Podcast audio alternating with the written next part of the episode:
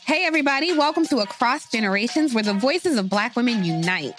I'm your host, Tiffany Cross. Tiffany Cross. Join me and be a part of sisterhood, friendship, wisdom, and laughter. We gather a seasoned elder, myself as the middle generation, and a vibrant young soul for engaging intergenerational conversations. Prepare to engage or hear perspectives that literally no one else has had. Listen to Across Generations podcast on the iHeartRadio app, Apple Podcasts, or wherever you get your podcasts.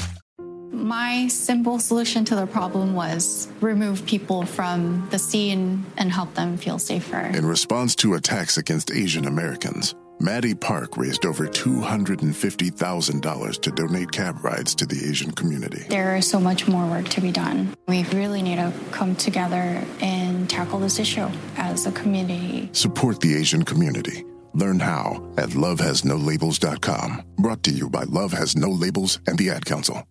As the number one audio company, iHeartMedia gives you access to all. Every audience, live conversations, trusted influencers, and the insights and data you need to grow. iHeartMedia is your access company. Go to iHeartResults.com for more. The Black Effect Presents features honest conversations and exclusive interviews. A space for artists, everyday people, and listeners to amplify, elevate, and empower Black voices with great conversations. Make sure to listen to the Black Effect Presents podcast on iHeartRadio, Apple Podcasts, or wherever you get your podcasts.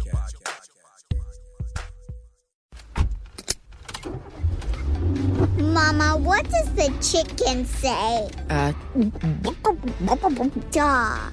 Cat. Giraffe. giraffe, really? Giraffe, uh, giraffe. You're not going to get it all right. Just make sure you nail the big stuff, like making sure your kids are buckled correctly in the right seat for their age and size. Get it right. Visit nhtsa.gov slash the right seat. Brought to you by the National Highway Traffic Safety Administration and the Ad Council. We've all felt left out. And for people who move to this country, that feeling lasts more than a moment. We can change that. Learn how at belongingbeginswithus.org. Brought to you by the Ad Council.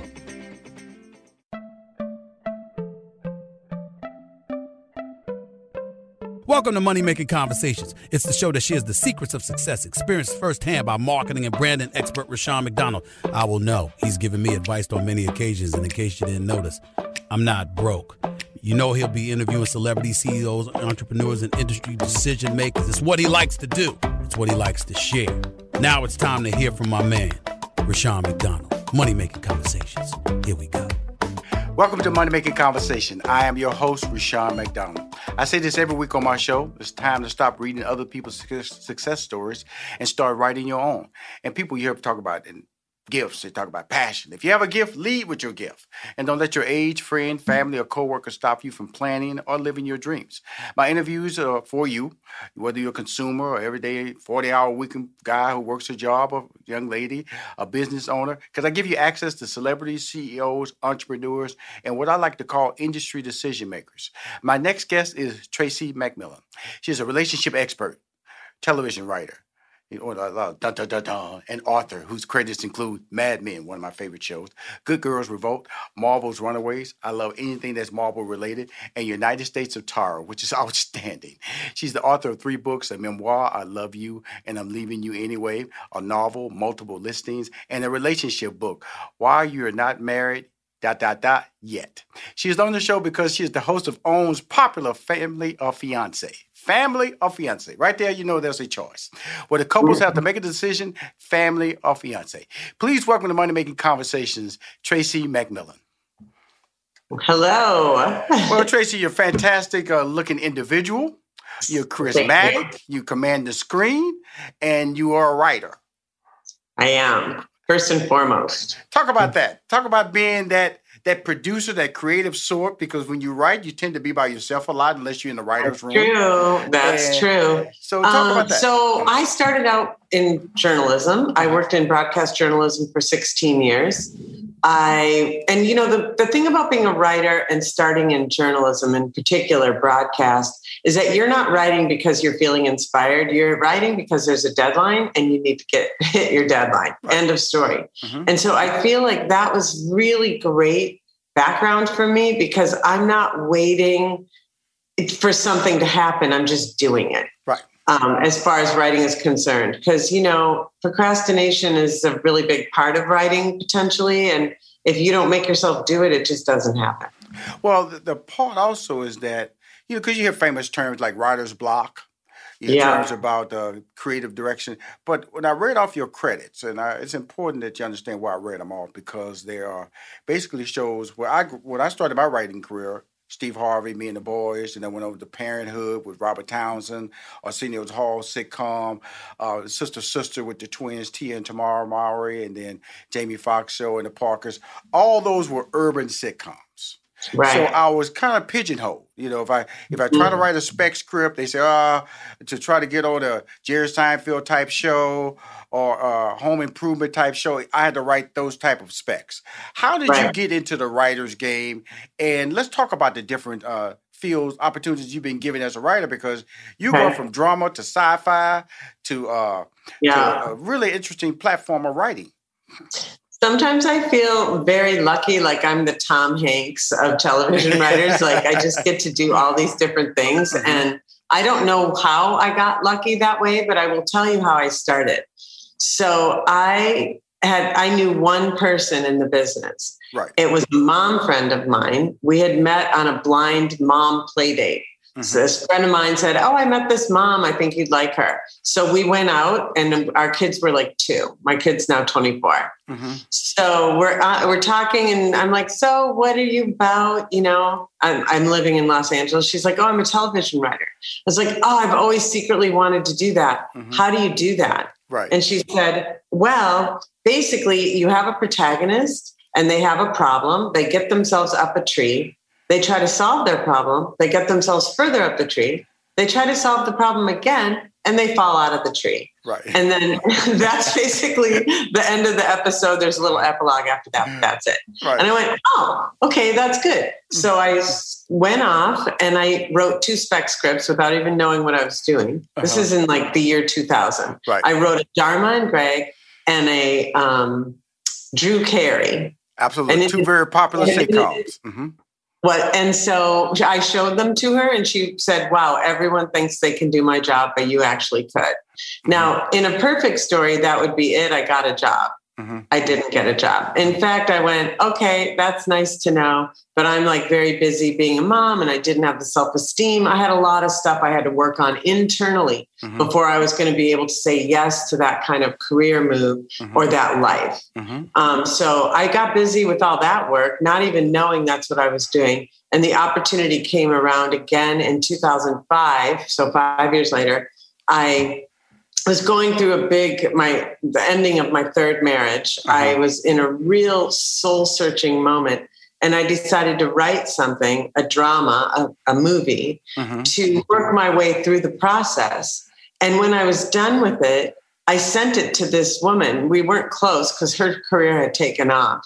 And um, but she was like, I know you can write, so I'll send it to my agent. If he likes it, he'll call you, and if he doesn't, he won't. Right. And eight months later, he called me, and that was the beginning. And it took another year after that to get my first job. But once I started, and at that time I was 42, Mm-hmm. so I was like the wrong age, the wrong color, went to the Right. wrong school, Right. the wrong everything, but it did not matter. There was still room for me. Well, you know, it's And really interesting. A big lesson. I always tell people like um, I found myself, my voice in my forties. You know, despite the success I had, uh, or, or success that people considered was incredible, I really didn't. Um, I guess have the confidence, uh, a glimpse of direction that I could do that. And Yeah. so, reason I bring that up because a lot of people limit themselves when they hit a certain age. You know, Yeah. they don't do it in their twenties or their thirties. They feel, oh, time is up. I can't do it. And Yeah. both you and I are saying, in our forties, we found our voice, and we found Yeah. our voice. Basically, our careers took off. And Yeah. they took off because we finally believed in each other. You know, I was still I was managing Steve Harvey at the time, and and we was in L.A. and I was making some decisions, positive decisions. But again, I was I'd written all these sitcoms. You know, we've done all these concerts, sold them out nationwide. But in the end, I had thrown myself into a world that I was successful. I didn't understand. And so, mm-hmm. with that, insecurities are there, even though you're Yeah. achieving success. So you overcame your security insecurities, and so Yeah. you walk into a writer's room, first time only. Talk about that experience. Well, my first writer's room, everybody went around the table and they were introducing themselves. And each, they'd a lot of them had come from the West Wing because the showrunner had run the West Wing. Mm-hmm. They were all incredibly smart, very established, very successful TV writers. And, you know, it's very common for those people to have gone to Ivy League schools, yes. specifically Harvard. Mm-hmm. And so they each go around, and there's 12 writers on the show. Mm-hmm. And literally, the first nine writers all say, you know, I went to Harvard or whatever, and my dad's a doctor. Mm-hmm. And I was like, this was when I first realized that television writers disproportionately have dads who are doctors. So anyway, we get to me, and I'm like, well, I went to the University of Utah, and my dad's in federal prison. and it was like, oh, okay. But there was a way in which that I was owning it, and that it was just like I was like, all right. And from really even before that, I had learned that the things that I thought were the most um, not necessarily shameful, but the things that I thought I would be least understood for, mm-hmm. which is my history as a foster child, my dad in prison, mm-hmm. you know, all these things, my mom a prostitute, mm-hmm. like all these things turned out to be the things that Hollywood loved me for. Right. They could not get enough of right. my story right. with my three husbands and everything that had gone on. So it's the other big lesson was just to lean into who you are because who you are is perfect for whatever dream is on your heart. Well, you know, I really, first of all, your honesty is what also is your blessing okay because a lot of people hide from their background hide from them because they feel that may be damaging to their opportunity and like right. i said you know if you working for ibm or if you working for uh, google probably doesn't matter anymore now because everybody's like be yourself wear what you want to right. wear type attitude nowadays but back then when you're talking about trying to break into an industry that's true I, have been in these writers rooms and you were in for a drama that's to me sitcoms always had a lot of writers dramas and you say you was in a room with 12 people that's a lot of writers. That was the end of the the old era. It right. literally was the very end of the old era, uh, 2007, and then we had the writers' strike, and from that point on, a writers' room was like six people, right? Maybe. Right, and so like so, I was just letting everybody know there was a transition period because in sitcoms yeah. you need more writers because of the fact you're pitching jokes and you're pitching yeah. a faster move, moving process, and so yeah. you so you need people not to burn out and not to be pitching the same jokes. But in dramas, it's really tied to the emotion of the writer, and you can shape right. the moment and the scenes and all that. Now, mm-hmm. I'm a sitcom guy. You're a drama person. That's your first writer's job. Then you get then you realize you can do this. This is what I want to talk about. People, you okay. talking to Tracy McMillan. She is the host of Family or Fiance, which is on OWN network. We're going to talk about that in a minute, which is an amazing show. But I often like on my show is say people say, how did they get there? How did she get that opportunity? How did she overcome the odds? She just told you, you know, you know, the premise is that she from you she graduated from Utah. Her dad from prison, went to prison. Her mom was a prostitute, but she didn't limit that self, limit her opportunities. Foster child, and all those are negatives. How do you start sliding those negatives, Tracy, into a positive side of the box? I think it's really about understanding and embracing that if this is your story, it's for good. Right. And that everything is happening for you, not to you. You know, I mean, the fact of the matter is, I had some amazing foster homes. Like I always say, um, there's one version of my life where I got born and then my mother gave me up at three months right. and I was abandoned and mm-hmm. victimized, you know. Um, but there's another story where I got born, I took a look around and I said, I can do better than this. and I got out of there and I started getting exposed to some different things at right. the age of three months. Right. Mm-hmm. So it's all about how you frame it, as right. far as I'm concerned. Right. Uh, I see animation in your future too, because you just have a, a, really huge mind of animation and creativity. Wait, a what in my future? Animation. Animation. Oh, I, oh okay. I, you know, I, just, I, just, say yes to everything.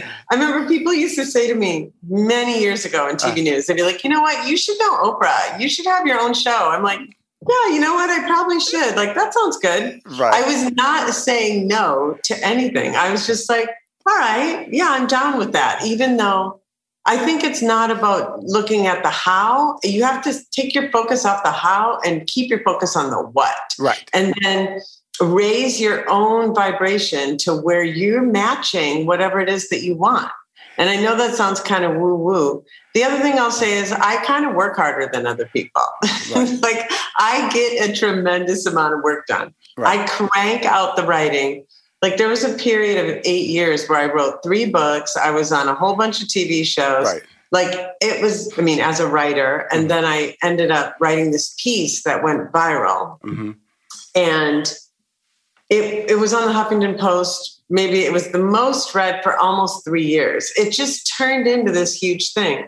And all it was was me sitting down to write my truth as though nobody was watching. Right. And uh, I put it in the Huffington Post, and the rest is history. And that's where this on-air career came from. Mm-hmm. Now, the thing is, is I'd gone to broadcast journalism school. I'd worked in TV news for mm-hmm. 16 years. Right. I knew what to do. I had just been saying no to on camera my whole life because I was like, I don't know. I'm a Virgo. I like being behind the scenes. I'm kind of a weirdly um, internal. I know I look like I'm an extrovert, but actually I'm sort of bookish. I just want to read and be back here and have nobody pay attention to me.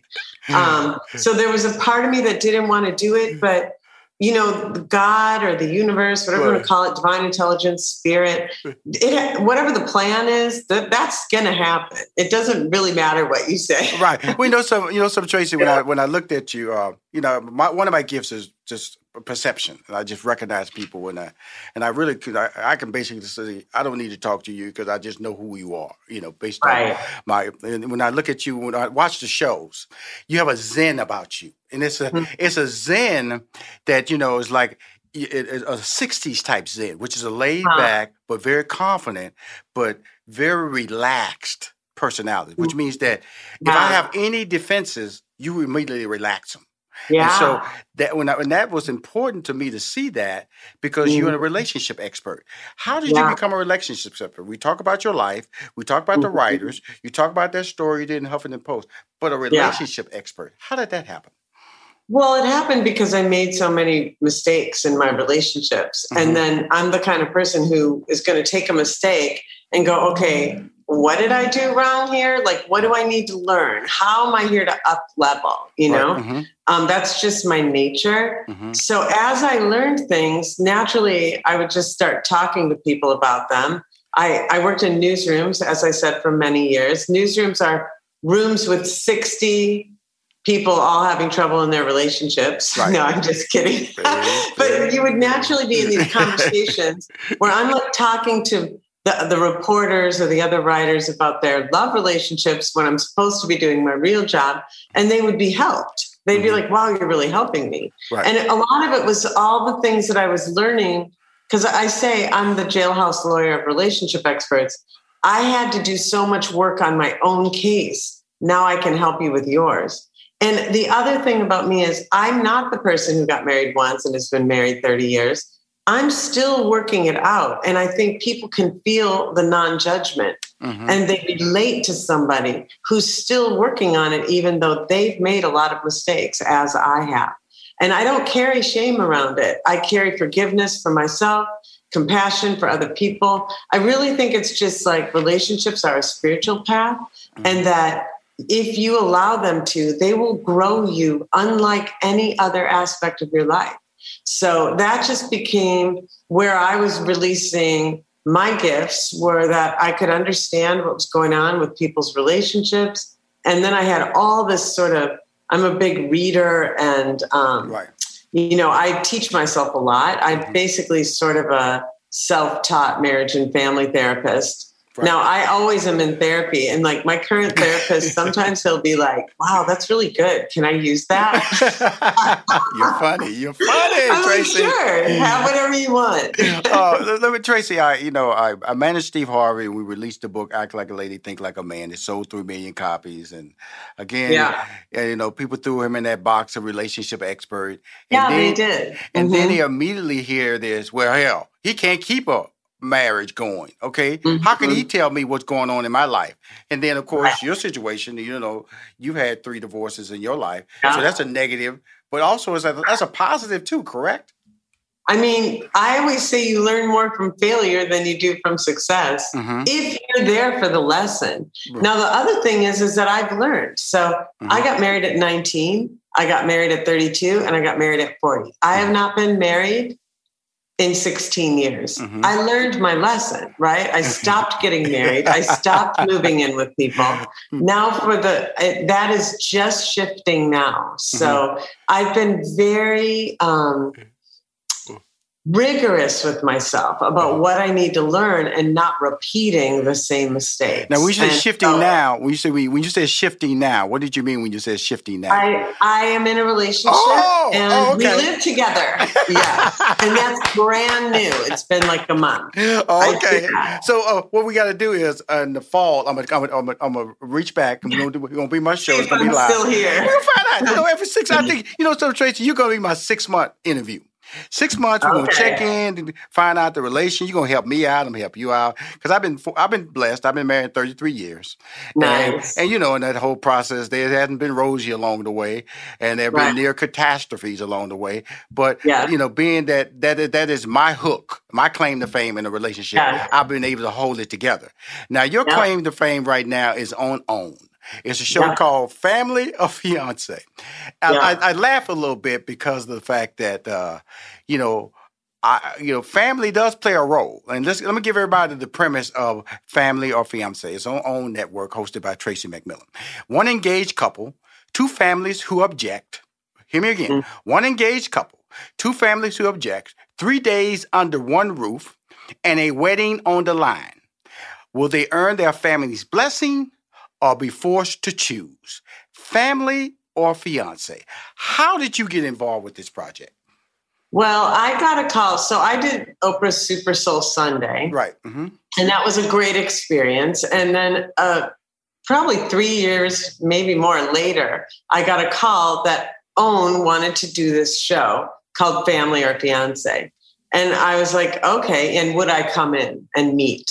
And so I came in and I met. And really, from that first day, I really just felt like, wow, there, the specific things that I know about and am here to do, I can do those things here. Mm-hmm. And really, our show is about healing families. It's about setting up couples for really the the deep work right. of marriage. And um, you know, people learn. I, it, it's in, it's an incredible show. Every episode gives me chills, at least once, because these couples are so courageous, and these families are so courageous. And all, yeah, outrage, courageous.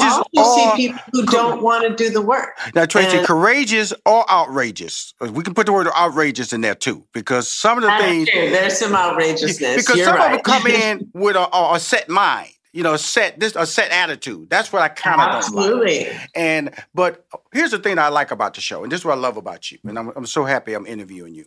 It's your personality. Like I said, it's so disarming, and I mm. think it's important for this type of show because it's not a combative show. I'm just let you. No. I'm gonna just tell you guys when you watch this show, um, she almost I won't use the word disappears, but she kind of like goes into the fabric of the show. She sets everything up and everything. And so we allow ourselves to see the problem. We allow ourselves to see the couples work through the problems. And we allow ourselves to find out maybe they are the problem. And that's part of mm-hmm. what this show is about because we're not trying to point a finger. That's what I, that was my greatest takeaway of your show, Tracy. You know, yeah. which is uh which is a family of fiance, which is on own network, is that you're not here to be uh you're wrong, you're right but to resolve issues that make this couple last a long time. And that's the purpose of getting married. You don't get married to get a divorce. You get married to to, you know, to death do us part. That is the premise of marriage. So talk about am I missing the the points of of, no. of, of what you're trying to do in the you show? got it. And I think that's part of my approach to relationship coaching is that I already know from being a girlfriend, you know, being just BFFs with people, nobody can tell anybody anything. You know what I'm saying? Right. No one ever changed their behavior in a relationship because their friend said, girl, you're going down the wrong path. That's right. not how it works. Mm-hmm. How it works is you allow people to come to their own conclusion. You give them the dignity of their own process, and you just hold up the mirror and you hold a space. It's almost like parenting. You hold a space for this person who has decided to come on the show So you know the willingness is there Mm-hmm. at some level. And you let what is inside of them pull them across the finish line, pull them into the change, not me being sassy. You know what I'm saying? That get I'm just a facilitator. The real healing is the couples and the families themselves. Well, you know the interesting fun part because I have to I have to use the word fun. It's entertainment. It's a social Oh, yeah. Experience. Oh, yeah. You know that we get to see is that just to see the journey of black reality shows. Yes. You know, and you know what I'm saying, child. There was one time, you know, you threw a glass, you cussed somebody out, you punched them in the face, and that's a black reality show. You didn't Uh-huh. talk, you fought. You know, it was Jerry Springer Springer on black steroids. That's what our reality Right. shows were. And so you you being invited into this environment, did you have any uh any uh, uh questions about what type of what type of premise we're doing with this? Because you're not going to get involved in No. I mean, I could tell from the first meeting with the producers and, you know, just what OWN, it- the network, is about, what right, Oprah mhm, mhm. Winfrey is about. Mhm. It's like we were here for what is highest in people. I'm here for what's highest in me. I want the couples to be here for what's highest in themselves and each other and the families. So that's the space I'm holding. Um, that doesn't mean people aren't going to act outrageous at times. They will. That's how people are because people are, you know, humans. They do that. But um, we're not sitting here. That's not the level that we're um, resting in. That's just a place people sometimes go. And but I, I'd say that our show, it people grow, people heal, and it's real. The look in their eyes when we take the family photo at the very end, we do the blessing ceremony, then we go outside immediately and take the family photo. Mm-hmm. And the look that they give me is always, even if the relationship fell apart, mm-hmm. even if things didn't get fully resolved, mm-hmm. the look in their eyes, whether it's family or the couples, is thank you. And I always want to say, it's not me. I'm just a channel. I'm just here. You did the work. you know, it, it, it, my background was stand up comic. I started out in stand up comedy. And when I look at you, I'm almost, you know, because she's, Tracy McMillan, she has a very popular uh, TEDx she did called The Person You Really Need to Marry. It was uh, wildly, went wildly viral, and you can find it online. Tracy McMillan, TEDx Talk, The Person You Really Need to Marry. And when and watching that, I felt like I was watching a monologue. I felt like I was watching, without the jokes now, you know, you know, this is, but it felt like I was being entertained and carried on a journey. That's what great comedians do, whether you're Dave Chappelle or Mhm. Steve Harvey or Chris Rock. They tell a story and take you on a journey. And even talking t- to you now, I feel myself being caught up into the mystique, the, the aura of Tracy McMillan. what is that, Tracy? Before we wrap up, what is that about you? You you know it's real. You know it's real. Come on now. I don't know. Uh, You know what? My dad would say it's the McMillan charm. I've heard him say that. He's like, it's that McMillan charm. Not necessarily about me. He was probably talking about himself. Right. but you do have you do have an it. You do have an it factor, correct? I don't know. You know, one time 25, 30 years ago, I was in New York and I was I, I was living in New York and I was looking for a, uh, an apartment and it was a roommate situation. And this girl, I'll never forget it. She said to me after like 10 minutes of visiting, she goes, "You're a star." And I remember thinking, what is she talking about? You know, Right. because that is not how I saw myself. Mhm. But it's interesting that I remember that. And so I'm willing to be a star if it's here. I'm here to use whatever Right. for the good. And if that's, you know, I feel like I know my purpose. And sometimes I say, you know what, I wasn't going to be on TV, but God gave me TV hair. And so you just have to surrender smile, to whatever it is that you on. have and be like, all right, I'm here. TV skin. You got a lot going on there, Tracy McMillan. I want to say this about you. Uh, thank you for coming on the show. You are a having me. star. You know, you do have the aura. You do have the it factor, and more importantly, the host of a hit show on OWN called Family or Fiance. You're wonderful. Remember, every six months we're gonna do our check-in, Tracy. All right. Every six months because you're wonderful. Continue to write on those dramas and changing the game and actually changing the game of television. You are a. This is a positive word. You are a beast. And the key to your success success is you said it. I work hard and you outwork people. And everybody that I've known who's a very top of their game star, that's the same thing they say over and over. You're not gonna outwork me. You can talk to Kevin Hart. You're not gonna outwork Stephen A. Smith. You're not gonna outwork Stephen Har- Steve Harvey. You're not gonna outwork any of these guys. uh, Denzel Washington, Samuel L. Jackson. So hard work is always applied to longevity, and you have it. Yeah. And congratulations. Okay. Thank you. See you soon. I See you appreciate six you. months. We will be right back with more money making conversations with your host, Rushion McDonald. It's finally here, the season of celebration. And no matter how you celebrate with family and friends, whether you're preparing for Reyes Magos or Karamu, lighting the menorah, or going to midnight mass, Kohl's has just what you need to make those traditions special. Plus, you'll find gifts for all your loved ones. Send warm wishes with cozy fleeces, sweaters, loungewear, blankets, and throws. Support minority owned or founded brands by giving gifts from Humanation and Shea Moisture, or treat them to everyone's favorite activewear from top brands like Nike, Adidas, and Under Armour. And in the spirit of giving, Kohl's Cares is donating $8 million to local nonprofits nationwide committed to the health and well being of our communities. No matter how you celebrate, when you shop at Kohl's, you're right where you belong. So this season, give with all your heart with great gifts from Kohl's or Kohl's.com. What grows in the forest? Trees? Sure.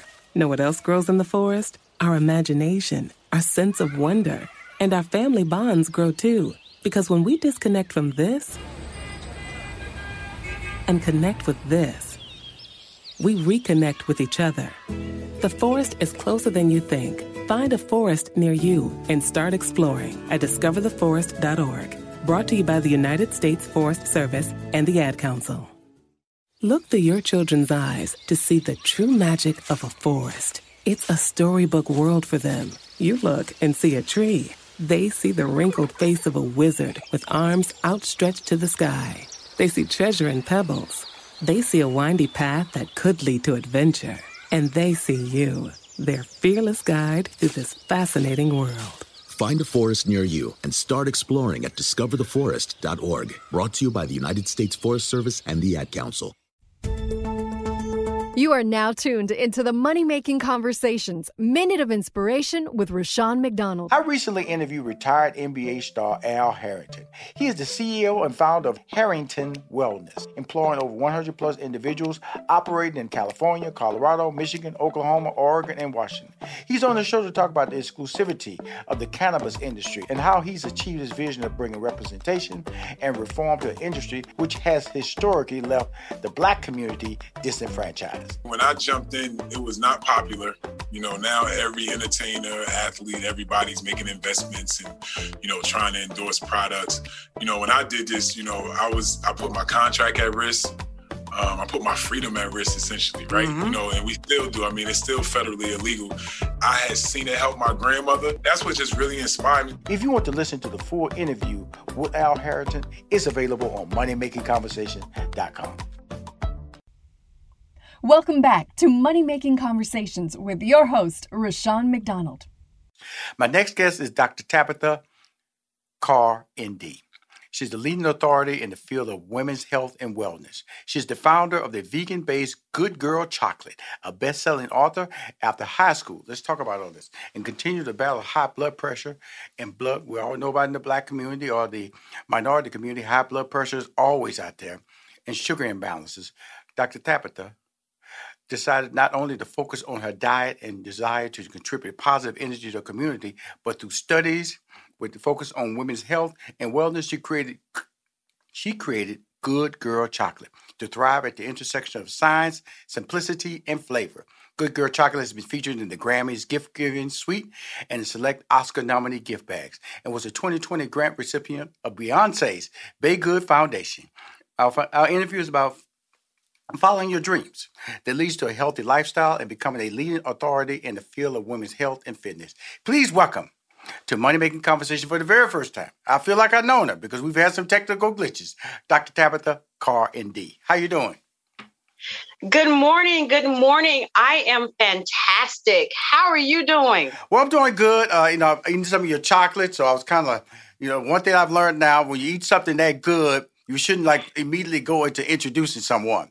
So in between, in between certain sentences, I was just getting that, that that nice taste was just rushing through my mouth. And so I want to apologize to anybody going, Rushion doesn't sound like he normally sounds when he introduces people. Well, I was enjoying Good Girl chocolate. That was all in my mouth. It was all in my system, and I'm having a good time. I apologize. I apologize to everybody who's watching and to everybody who's listening. I have succumbed to Good Girl chocolate, and that's a good thing, by the way. I love it. I love it. I love it. Hey, you're not the first one, mm-hmm. and you are not the first one to taste Good Girl chocolate and absolutely loved it. I'm thrilled that you like it. Well, I am. You know, you uh, thank you for sending me something. This is another packaging that she sent me, but I was dining on this because the whole brownie batter and this is this is the sweetest item that you make right here. Correct? It is. It is. I started out making 70% dark chocolate, and that's not your average grocery store dark chocolate because folks can claim dark chocolate and have mm-hmm. 60% sugar in it. Mm-hmm. So I have real 70% dark chocolate. And what I found is some people like a semi sweet, some people like a really sweet. So I go from 70% all the way down to 34% cacao so I can bless everyone's palate. Absolutely. You know, the whole thing about it, when you put the word vegan in front of anything, people tend to run off or tend to think it doesn't taste the same or it doesn't it's not going to taste as good. And right now, this is like this is vegan based, gluten free, dairy free, and soy free. Talk mm-hmm. about being able to deliver something I'm eating right now that tastes so very good, but also overcoming the stigma that if you go vegan, it will not taste as good. Here's the thing I have been on a different diet like every single day of my life. I was 16 when I was put on my very first blood pressure pill, and I was a woman size 2022. Mm-hmm. So I've been on the keto diet, the cabbage soup diet, raw, plant based, pescatarian, everything you can think of. So I actually wanted to create a chocolate that would basically fit into everyone's healthy lifestyle. So what it actually is, is a plant based chocolate that supports all healthy lifestyles. You can be vegan, you can be paleo, you can be whole 30, it's soy free, it's gluten free for those who can't tolerate gluten or or um, celiacs. It's soy free. It's it's non GMO. It's uh, made with organic ingredients. It's single origin, fair trade, and it's bean to bar. So this is about really spreading this to everyone, not right. just vegans. Well, the thing about it is that uh, you, I'm gonna be honest with you. You know, when I talk about, I'm a meat eater. I'm a guy who goes out there. I have fallen in with products like Beyond Meat. I love, I love, enjoy my Beyond Meat burger. Now they've got Beyond Meat chicken, so I'm excited about trying that out. But then we talk about vegan and you talk about vegetarian. So, oh, you know, I really want to get a clarification because I ran into a friend of mine and she went over to JR's barbecue and she said, "Well, I'm a, I'm a, I'm a, I'm a vegetarian. So, what is the difference between a vegan and a vegetarian, or is there, or is there a difference?" there there is a difference and i and i first want to start off by saying i identify with being plant-based so a vegan is truly a person who uh, supports animals i mean it's it's a movement so they don't eat anything as it relates to animal products. They don't wear anything as it to um, relates to animal uh, products. They are true animal activists. Okay. Um, they don't even consume honey um, because it's produced from bees, which I don't use honey in my product as well because I want to make sure it still supports that vegan lifestyle. A vegetarian is a non meat eater. However, they do consume things like cheese, they do consume things um, like eggs, uh, but vegans will not consume dairy, they will not consume eggs. So there is a difference. And then there's a pescatarian, um, you know, and they eat fish. So there's so many out there. But the good thing about Good Girl chocolate is whichever one you fall in, whichever bucket you fall in, you can enjoy good girl chocolate because it's 100% free of any animal products. Well, you know, interesting thing about your brand, you know, I know we're talking about the Good Girl chocolate brand right now, but you as a person have always been about uplifting individuals, especially empowering female. You did a book, uh, I believe in 2017 with my girl Kim Cole, actress, fame of living single, about uh, open your gifts, G I F T S, 22 lessons on finding and embracing your personal power. We find so much that is so much in the forefront of conversation, right? Personal power, uh, under, leading with your gifts, leading with your passions. What what is the book about? Why did you feel the need to do a book? And then you did a book with a did the book with a very very funny actress named Kim Coles. So I I want to know the basis of your whole structure of of empowering people. Why is it so important to empower? Because like you said, at the age of 16, you on blood pressure pills. So right there, that means that you are at a point in your life where you need to be empowered, both physically, mentally. Uh, there had to be a, a, understanding that it was all right. To, you you were beautiful as you are. Nobody, nobody needed to tell you how you look to be special and things like that. So talk about the whole empowerment and embracing your personal personal power.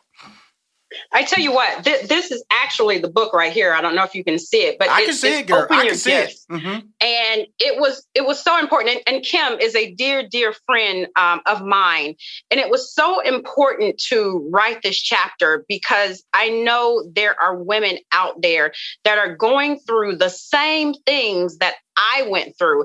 And the name of my, my chapter is about triumph.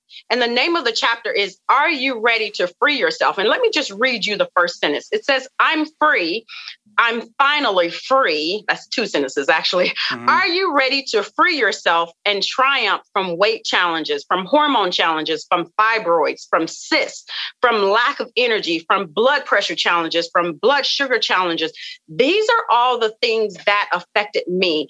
I remember that day when I was at the doctor's office and she said that she was putting me on a blood pressure pill. And I asked her, okay, why? You know, why do I have to take medicine? I'm 16. Right. And she said, so you don't have a stroke at the age of 30. And, you know, when I look back, you know, I, I, I come from the South and we come from you know a family of just rich cooking rich foods. Uh, you know we cook with fat back and pork and bacon and things like that. And when i look back there was an opportunity there to figure out why was a 16 year old having blood pressure problems. Mm-hmm. you know it couldn't be clogged arteries. You know i wasn't old enough. Mm-hmm. but because things did not change by the time I was 30, I was on three different blood pressure pills. And when you are a large child, um, when you're getting teased about your weight, being almost 300 pounds, being on blood pressure pills, that affects you. And, and that, that just carries on into your adulthood. Um, so the, the self doubt, the lack of confidence, all of that carried on into my adulthood. I majored in pre med. I ended up getting a master's in health administration, but I did not go into the medical field because I, I, I, felt like a hypocrite. Mm-hmm. I felt like someone, you know, I can't tell anyone how to eat and how to live. And here I am 300 pounds. So right. I actually ended up working for a technology company for 11 years before I really started having panic attacks and hormone problems. And it was the hormone problems and being on a cycle for three months that really, really made me realize and say, okay, enough is enough. I have got to deal with this because I want kids. Mm-hmm. And my grandmother, my mother, my aunt, I had cousins all have hysterectomies before the age of 40. Wow. And they had kids, you know, mm-hmm. and so of course they just followed their doctor's orders and you know telling them okay, we need to have a hysterectomy. Mm-hmm. But I didn't want my options taken away from me. Absolutely. And that's why I said, okay, I need to go back to the roots. I need to go back to natural health. Mm-hmm. And within 30 days, because my doctor basically suggested to me surgery or more medication right. to fix my hormone problems. And within 30 days of natural health and researching it myself, um, I, I stopped the cycle and I ended up losing over 80 pounds. And that's when I actually went back to school to study naturopathy because there are so many of women in our community um, suffering from the estrogen dominance, suffering from the fibroids, the, the cysts, the blood pressure, the blood sugar. And, and I wanted to let women know through this book that there is hope. There's another way. Now, that doesn't mean that you can 100% get off all of your medication. Fortunately enough, I was able to, but mm-hmm. it took some work. Right. It took exercise. I mean, a complete lifestyle change for me. So when if somebody says, okay, complete lifestyle change, and now, how do we tie good girl chocolate into that? Because when people hear the word good girl chocolate, they hear sweets, they hear fat, they hear weight gain, all those things. And so that's why I wanted people to hear your story. Because when we when we go on these journeys, and I'm able to do on my show Money Making Conversation, I like to be able to tie things together. And why there is a purpose behind the actual creation of this product. Now let's talk about the evolution of Good Girl chocolate from the conversation we just had about your journey of being a 16 year old, nearly 300 pounds, being bullied, being ostracized, and then your family history with all your relatives, uh, uh near the age of 40, uh, and not, and you also wanting to have a normal life. Talk about that, and then into Good Girl Chocolate. And I think the journey of our conversation would have a certain motivational tone to it, and as well mm-hmm. as a product that we all should buy or all consider buying. Mm-hmm. Absolutely. So, so like I said, I have been on a diet every single day of my life, a different diet every year of my life. And one year, over 10 years ago, I decided to go raw. And of course, when you're on a raw diet, you know, you don't eat meat unless you're going to eat it raw. Uh, you know, you don't eat uh, cheese and dairy and things right. like that. So it was a truly raw diet. Mm-hmm. And I said, okay, you know, I need something sweet to eat, you know, to really wash down all the raw food. Uh, I'm telling eating. you, I'm telling you, it, it, those raw diets, they are good in theory, but you got to have something to get rid of that taste. Thank you. Yes, you do. So I started making raw chocolate. Mm-hmm. I mean, mm-hmm. seriously, I would melt down cocoa butter at 112 degrees because when you dehydrate your food on a raw diet, you have to keep it at that 112 degree temperature so it still um, is a raw food. But I would melt down my cocoa butter, you know, mix in my cocoa powders and, and coconut oils, and I would use organic raw agave and all of this to mix up this chocolate. I brought bought equipment to mold the chocolate, and it just started from there. Right. And I kept this chocolate to myself for years. My mom loved it. And she was like, you know what? You need to spread this chocolate to the world. Let everyone know love. about this chocolate. Spread that this chocolate stuff is love. good. Come on now. Okay. Mm-hmm. So back in 2017, I went to the Texas Women's Conference yes. and applied to present in front of QVC. Uh-huh. And the food buyer loved the chocolate. Mm-hmm. And she said it was actually like the best chocolate um, or plant based chocolate that she had ever tasted. Right. And that was my confirmation that I'm on to something. Mm-hmm. I ended up quitting my my technology job and started my own business. And by the time 2018 rolled around, I was online, I had my own packaging, and I was selling good girl chocolate, but it's called good girl chocolate because you can eat it every single day and still say you've been good. So it's about clean eating. It doesn't have the hydrogenated oils in it. The sugar that I use is coconut sugar. Mm-hmm. It doesn't have table sugar in it. Mm-hmm. It's free from gluten. It's mm-hmm. free from soy. It's single origin. It's fair trade. So the workers are treated equally and we make it ourselves. So it takes four days. That brownie batter bar that you're eating, mm-hmm. it takes four days to make that chocolate because we actually roast the beans ourselves and we mm-hmm. put it into our grinders and we grind the beans. We grind the coconut. Keep talking, girl. Why I enjoy chocolate. this chocolate? Keep talking, good girl. Why I enjoy this chocolate? Come on now. That's mm. right. Mm. And it is the best chocolate ever. And let me tell you, if that one is too sweet for you, then I'll put you in the semi sweet. I love being able to figure out what people like from the 70% dark to the 52% dark to the 34% dark mm-hmm. and just really enjoying chocolate. You know, we have one life to live. And I believe in the 80 20 rule anyway.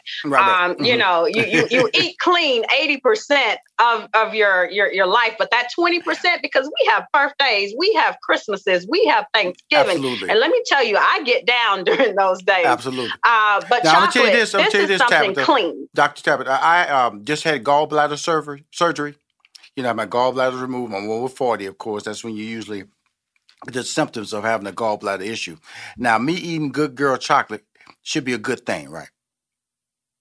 So let me tell you this. Mm-hmm. Everything in, in moderation. and as a naturopathic doctor, I do have to tell you um, when you do not have a gallbladder, it's harder for you to digest fats. Mm-hmm. And that's why for all of my clients, I recommend a food enzyme mm-hmm. that has lipase in it because mm-hmm. lipase actually helps you digest fats. Right. But everything, no matter what you're eating, whether it's the beyond sausage or meat that we're mm-hmm. talking about, you know, eat everything in moderation. Just because it's plant based doesn't mean that you should be eating a whole wagon full of it. A potato chip is plant based, but you shouldn't eat the whole however a big bag of them, right? right, but and that's me. And that's I'm, I'm one of those people I eat out of control. Like when you said, Rushion, you can eat this every day. I went, oh, okay.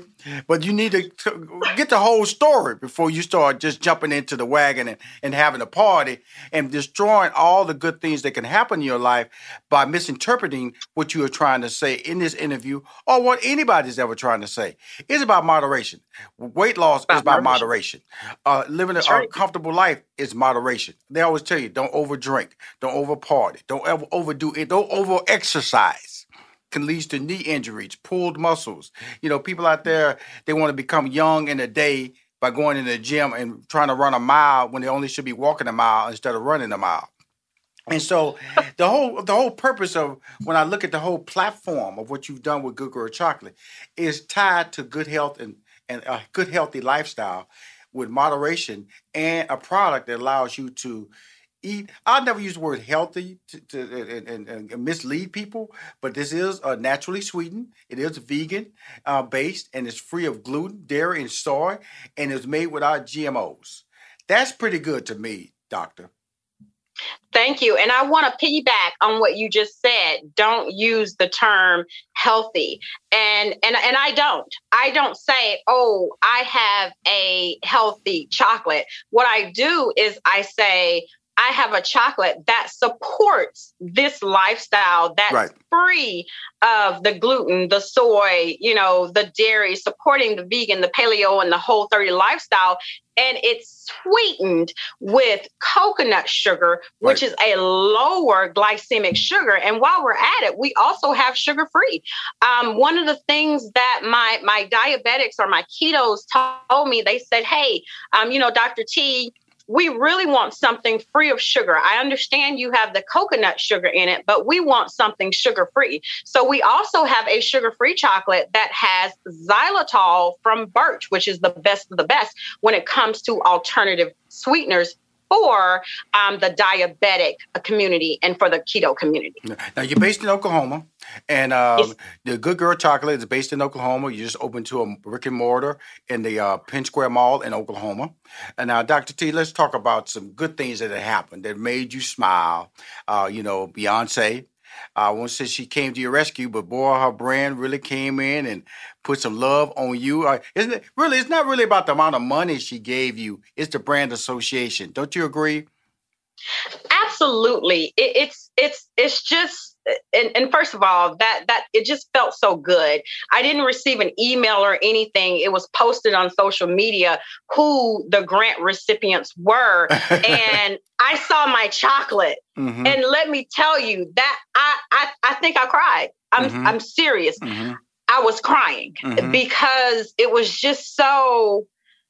I felt so much overwhelming joy mm-hmm. from seeing that and knowing that I'm I'm on to something. I'm I'm doing something right. You know, when I was invited to um the the Grammys gifting suite. You know, they mm-hmm. tasted it first and said, "Hey, I, we really don't like healthy chocolate, but your chocolate is awesome. Your energy is great. We definitely want you here." Mm-hmm. It's just been confirmation after confirmation, and being the first permanently black owned business in my local mall. Mm-hmm. Oh man, you I'm just I, am just full of joy. I'm I'm very, very, very grateful, and I'm I'm just excited. I just celebrated a birthday too this past weekend. We've been over open a week, uh-huh. so it, it, was like the per- perfect birthday gift to me. well, let, let's, let's go and talk about you know being the first of anything is is tied to pressure because you can't be the first to close. You know, you're the first to open, so that means that you have to endure, uh, you know, internal mental uh, um, sometimes depression. You have to deal with uh, being in an environment that people can uh, surround you with positive people and also surround yourself with people who understand your dream. Talk about your network of people who support you and also who have enabled you to get to where you are today with Good Girl Chocolate. You know, I tell you, I, I would be remiss if I didn't say my parents 1st mm-hmm. uh, when it comes to support, they are my number one supporters. As a matter of fact, right now it's so hard to find people to work right now. And my parents, who are retired, have stepped up and have been helping me in the store, you know, this past week, keep things together. Mm-hmm. Uh, but I, I, believe your network is very important. You know, there's that saying, your your network is your net worth. But it really, really is about building relationships. Um, I am an alpha kappa alpha woman. Mm-hmm. And, you know, I have a network from my sorority sisters, you know, who came together and supported me my first, you know, week open. Uh-huh. Uh, you already know my, my good friend, Kim Coles, you know, uh-huh. she has definitely opened up some amazing, amazing doors for me. Uh-huh. But it's really about relationships. You know, I, I, think your character and who you are is very important. And people are going to see that. People are going to see that uniqueness about you. And I, I'm I'm a believer. I believe in God. Um, God is first in my mm-hmm, life. Mm-hmm. And I've just been so blessed with people who love me, people who have embraced me, Absolutely. people who have helped me get to where I am today. I am truly grateful. I went through the Oklahoma City Thunder Accelerator program here mm-hmm. in Oklahoma City, mm-hmm. and I came out with my first investor. And it was that investor who helped me because I had to totally redo this store in, in Penn Square Mall mm-hmm. from drop ceilings to electrical to equipment that's that's fifteen thousand dollars a piece. Mm-hmm. Um, so all of that costs money, and I'm just excited. I'm excited about the growth. I'm excited about uh, the the wholesale opportunities that are out there that have approached me. Um, it's just an exciting time. Um, I'm thinking about opening up uh, for another investor fund here in the fall, and it's just it, it's truly about relationships. And I'm excited about sitting here with you, uh, talking to you and on your show. And I appreciate the opportunity. And thank you so much from the bottom of my heart. Well, thank you for this good girl chocolate. First of all, let's go and be real. it's, a, it's a selfish motivation here. You know, you give me something good, I got to talk to you about how good it is. And it's really, uh, I can't wait to get in this little this little uh, bag of tricks right here, the little couple with those pecan nuts. I, this is going to be my favorite let me tell you that pecan fudge i don't know if we can even let you dig on it if you can dig in on it on the show but that pecan fudge truffle that's in that pink box Woo! that's probably going to be your favorite uh, well, because I, I know but you know phenomenal. but you know I already told me you know in morsels in uh, in moderation so i'm working on this i can't immediately bust open this little package here especially when you're just wrapping up surgery. But more importantly, just wanted to tell your story. I just, you know, and this, there's always a great story. There's always the, the product's fantastic. Let's let's move past that. But what made that product a reality? And the reality is uh, through personal triumph. A reality is trying to change not only your lives but other people's lives through your empowerment. And it started with your with your book. It started when you were 16 years old. It started with you not accepting the fact that this is going to be your life and you didn't want it to be your life. It started through your education. It started through you realizing that the way you look was limiting your dreams and you had to change that. But more importantly, Dr. Carr, your your product is amazing. Uh, don't let the word vegan run you away from this product. It is what it is, but it's uh it's, it's for you. It tastes good. Everybody knows I'm a dessert nut. I am a foodie. When I say something is good, and you should stamp that as a reality. I do not allow people to come on my show and then you know eat their food and then go around the corner and spit it out. That's not how it works on Money Making Conversation. This is fantastic. And I will be dining on this this weekend. Thank you very much for coming on the show, Dr. Carr. Thank you so much. Thank you so much for the opportunity. I have enjoyed this time. I love talking about health and wellness. I love talking about good girl chocolate. And I love to inspire and empower women. Well, you did it all in this interview. I'd like to believe we hit all those touch we hit all those touch points, okay? Uh- We will be right back with more money making conversations with your host, Rushion McDonald. There's a monumental shift in power at work. Employees are speaking up, turnover is rising, salaries are increasing, hiring is tough, and burnout is real. It's time to unleash growth. It's time to transform your HR from powerless to powerful. Join ADP on February the 23rd. Reserve your spot now. Go to gettheplan.adp.com to register for the Work Interrupted Summit. Hi, everyone. Al Roker here. As a guy with his own catchphrase, I appreciate that Smokey's only said, Only you can prevent wildfires. But I'm filling in because there's a lot more to report. Like when there are parched or windy conditions out there, you gotta be extra careful with things like burning yard waste. After all, wildfires can start anywhere, even in your neck of the woods.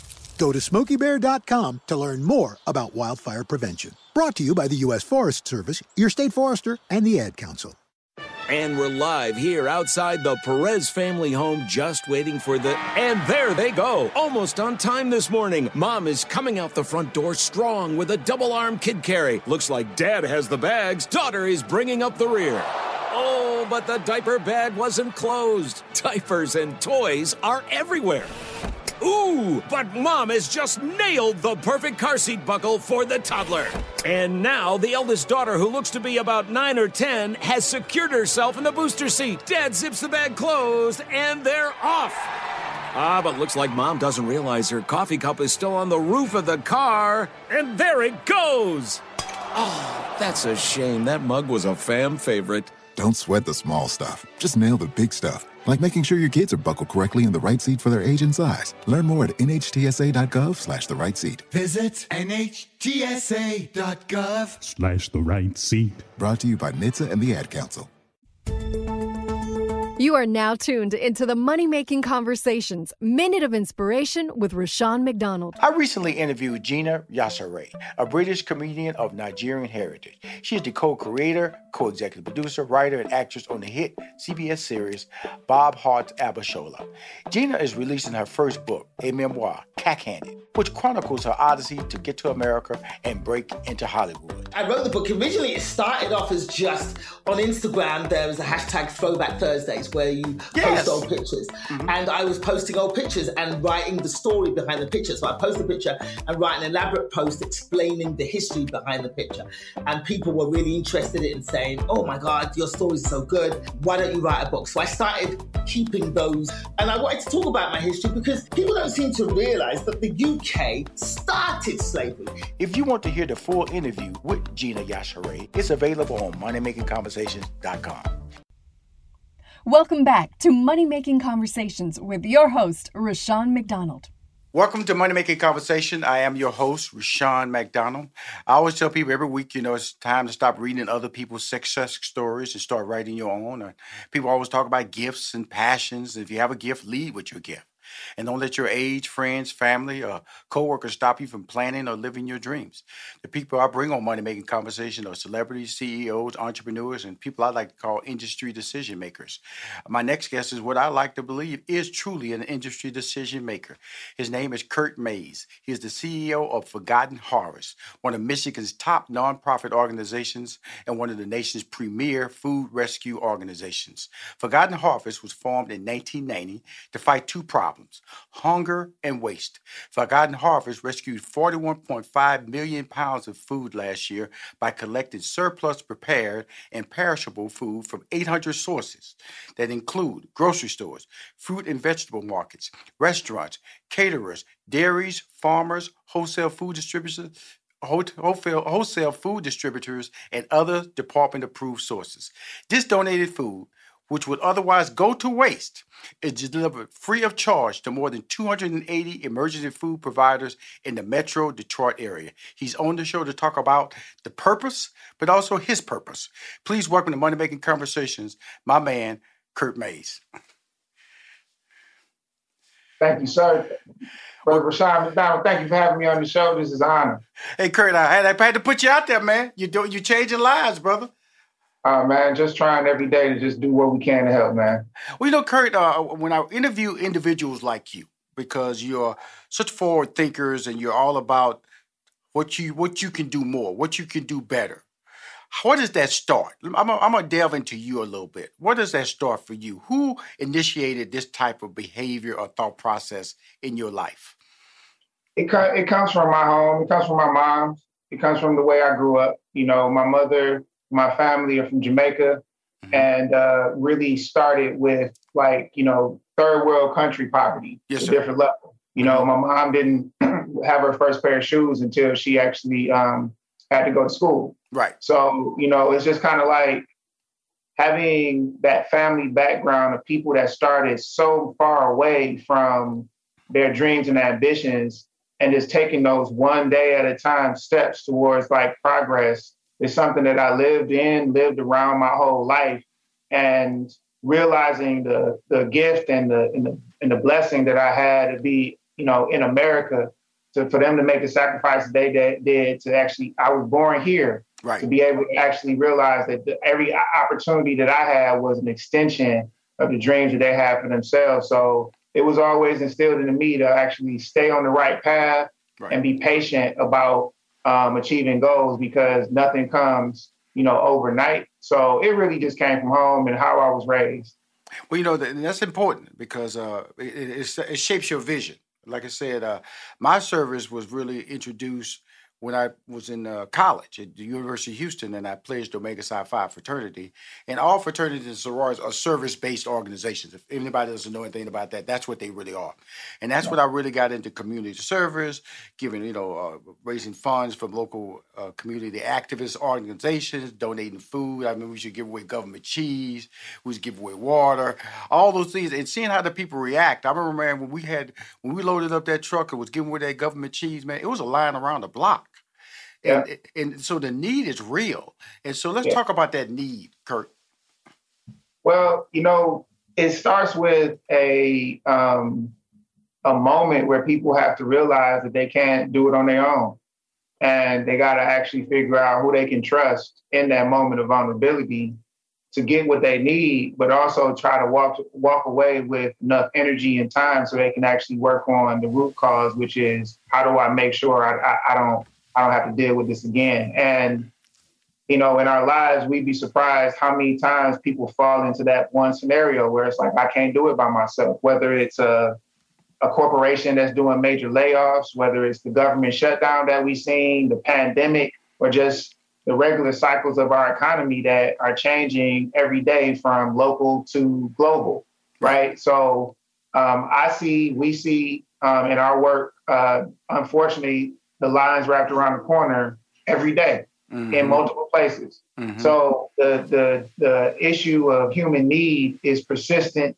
is constant, and unfortunately, it's more dynamic than just being able to put food in a place for people to get it. Uh, we really got to think.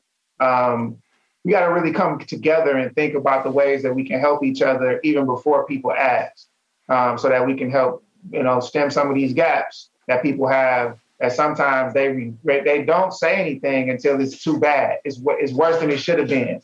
Um, and um, if we can work together and, and be that safety net for each other, uh, we really can do a lot to reduce the pain that a lot of people are actually suffering through quietly.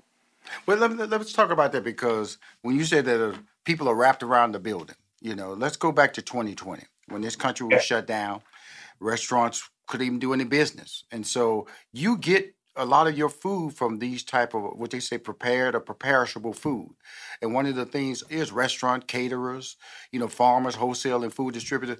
Walk us through that moment right there in time where you had a system in place where you did business with and retrieving this type of food. Then when the country got set down, shut down in 2020 due to COVID, how did that dynamic change and how did you walk through the process in dealing with companies now who not even making money, but now you need the food that they're offering? Yeah, so that's a good that's a good point. So let me just kind of level set a little bit on, on how the whole system is set up for us and how we kind of approached it. First, um, over the years, as we've uh, become more dynamic and, and, have more capacity to serve our community, we actually uh, Forgotten Harvest, for instance, at the time that the, that pandemic um, went into play, our largest sources of food were coming from places like grocery stores, farmers, food manufacturers like Conagra and the, and the, and the places where the food getting warehoused. Um, and we have a farm of our own. Mm-hmm. So when you think about the actual prepared foods, the stuff that's already cooked, uh, we actually specialize um, in that other stuff I just talked about. And then we have some select partners like certain restaurant groups and like the casinos as well. Uh, you know, Tiger Stadium. Right. Uh, when they when they didn't finish uh, with all the hot dogs, we go get those. But because of the food safety uh, uh,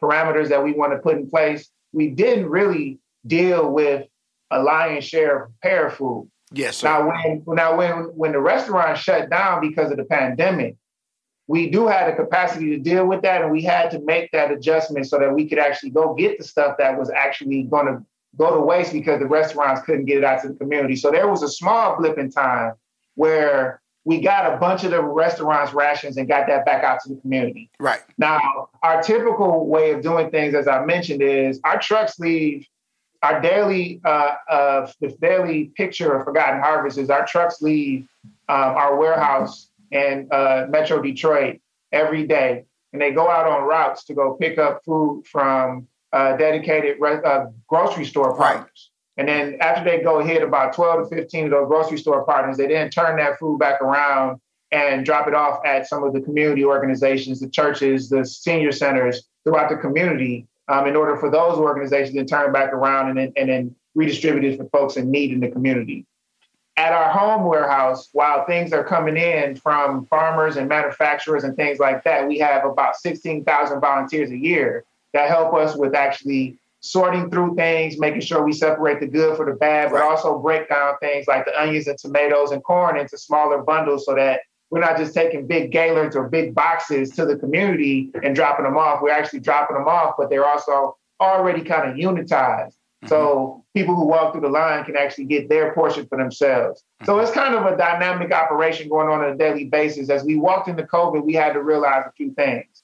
Number one, our distribution network was going to potentially be greatly affected because if you know how the actual emergency food uh, distribution system is set up throughout our communities it's largely done by volunteers. You know, that church group that's actually giving out the food, that's probably, you know, grandma in the church, Miss Johnson in the church that says, you know, this is something that's passionate for her and she wants to do that. Right. So just take two hours out her Wednesday to, to give away that free food that gets sourced for however that particular location does it.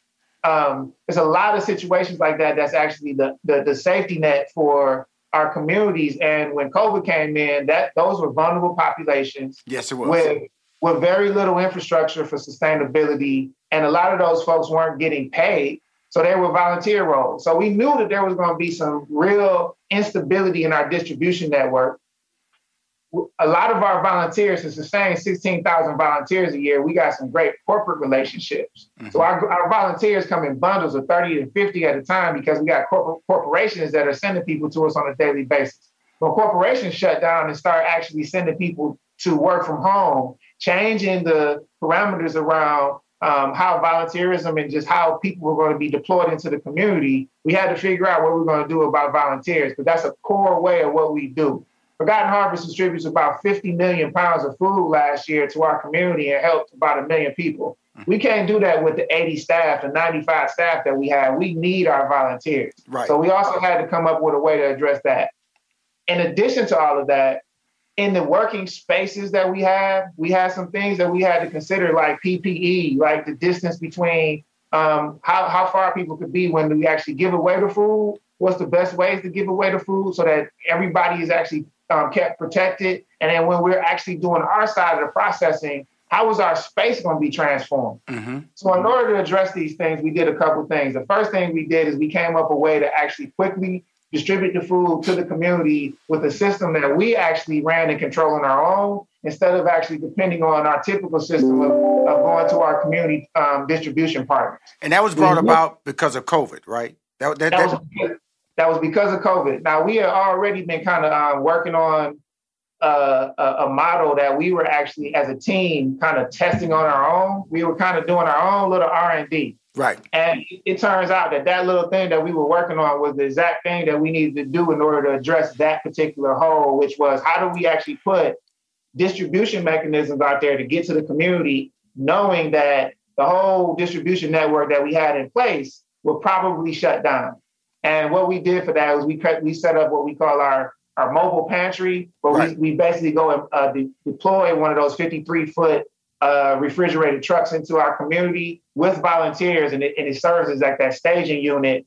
We put all the, the stuff on the uh, on the parking lot um, on a pallet, and then we have rolling distributions with the community coming through um, in their cars, and we were able to put stuff in the trunks. Uh, we had to go from fishing with a net, so to speak, to fishing with the hook again with volunteers and calling one at a time. Right. So we put um, uh, partnerships in place with some of our community partners so we can get the volunteers and be specific about how we did that. But we really, in the middle of all of that, really had to pause and I had to, we, the team had to really get serious about trying to get to every partner we could to get PPE. Well, you So know we the thing about flying let me, stuff in let me just say something right quick, Kurt. Yeah. The whole process of what you're talking about, you know, is fear. You know, COVID, because like I said, and plus Michigan, the state of Michigan. I'm talking to Kurt Mayes. He's the CEO of Forgotten Harvest. Uh, runs one of the Michigan's top nonprofit organizations, where Premier Rescue Food Organization. This is a key in this conversation. Food that will be perishable, food that will be thrown away. He repurposes it and he gives it to people in need. And it's safe food that's being repurposed and delivered free of charge. That's what we're talking about. It not only happens there, but other, there are other organizations in the state of in the state of America, in this world that does that as well. But we're talking to Kurt Mayes right here. And Kurt, uh, one I wanted to talk slow down just a little bit because the, the ready-made food that you was getting from this restaurant played a role because Right. that food went to certain individuals or certain groups.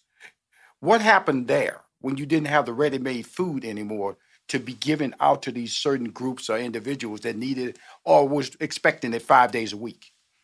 you know, we we relied on some of our resistant relationships. Uh, we were all at that point. We realized that we had to change the way we looked at uh, bringing in our food supply. So our supply chain partnerships had to actually pivot on the dime. Right. So instead of just, you know, a lot of the food came from the grocery store, and grocery store shelves was clear. Mm-hmm. So what we're going to do?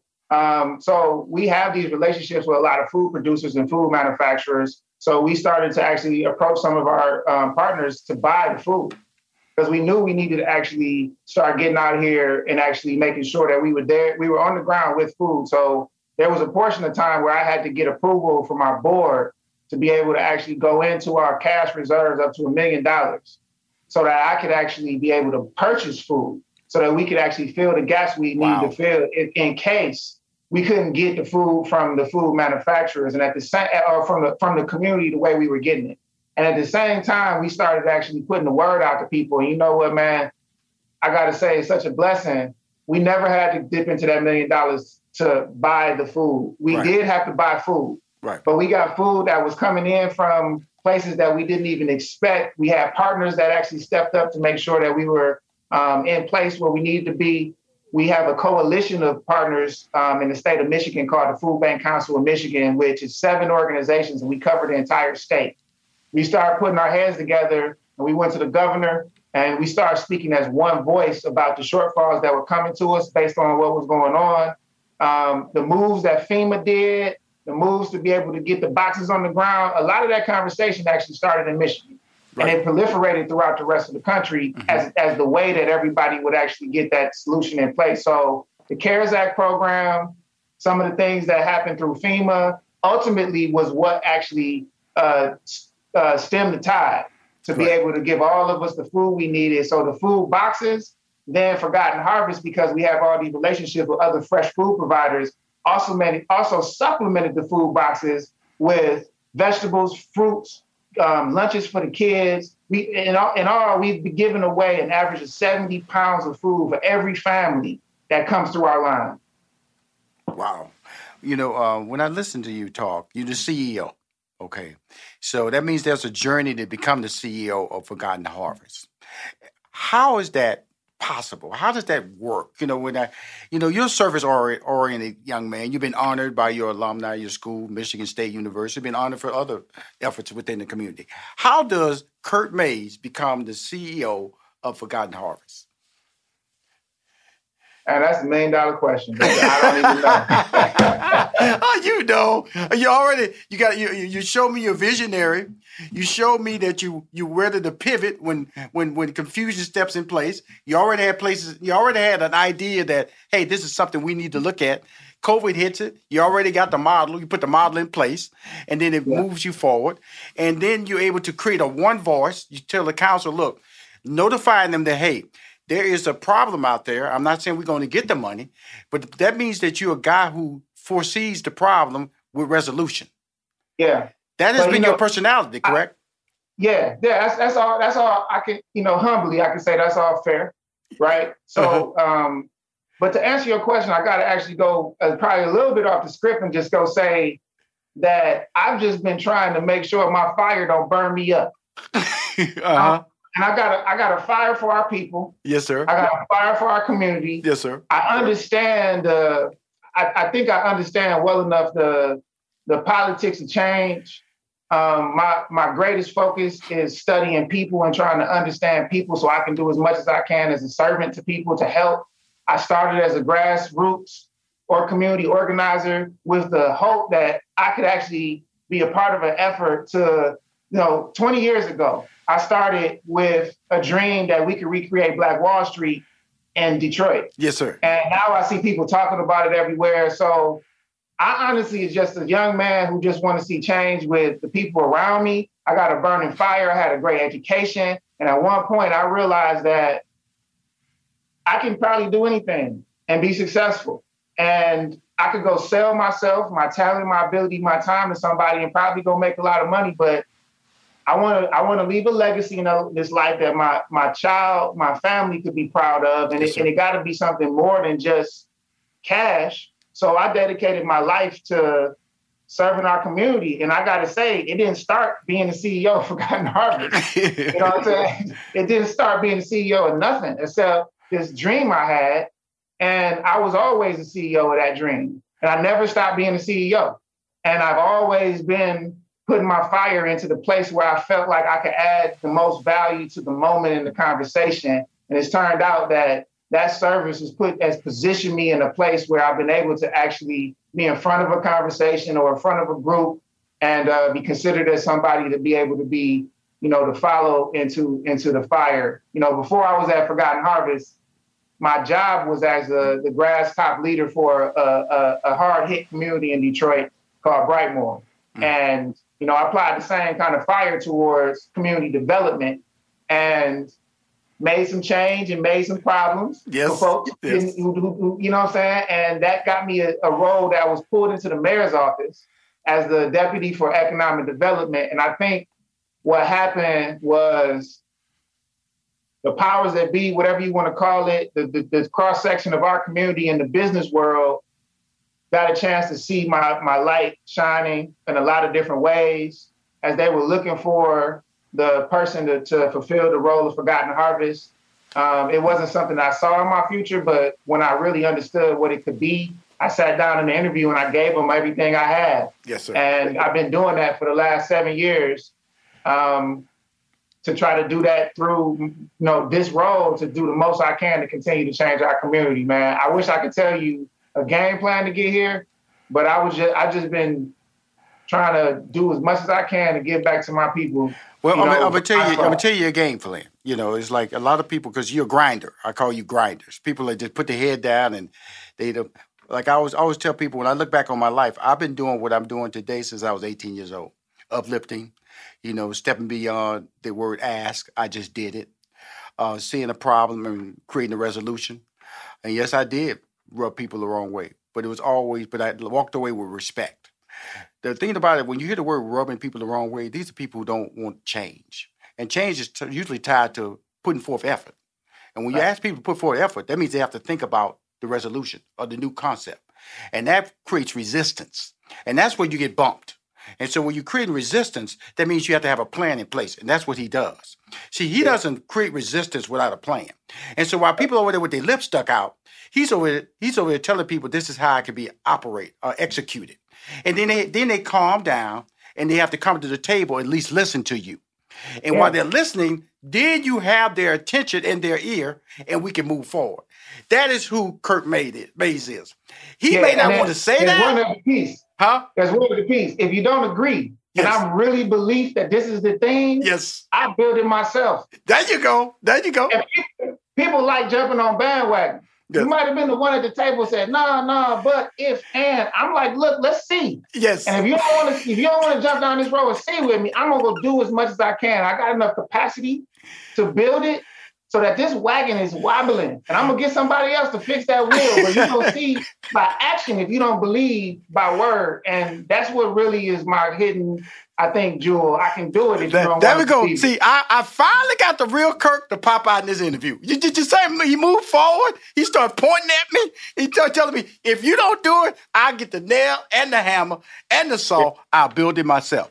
And that's really what why are you the CEO. That's all I that's all I was asking. Because sometimes along the way, it's your passion, your desire to get out of the way and function as a as a leader is why we're here today. We're talking about you know, Kirk Mayes in 1990. Forgotten Harvest was was founded. is dedicated to relieving hunger and preventing uh, food waste. And for, uh, they deliver 138,000 pounds per day, five days a week, to families in need. And recently, I shouldn't say recently, within this past year, you guys received a $25 million grant from philanthropist Mackenzie Scott. Walk us through that process and where, where how would the money be used at Forgotten Harvest? Well, first, it was a, it's an absolute blessing, right? So, um, what many people may not realize is there was no process for us. This was literally an angel that dropped $25 million on our lap.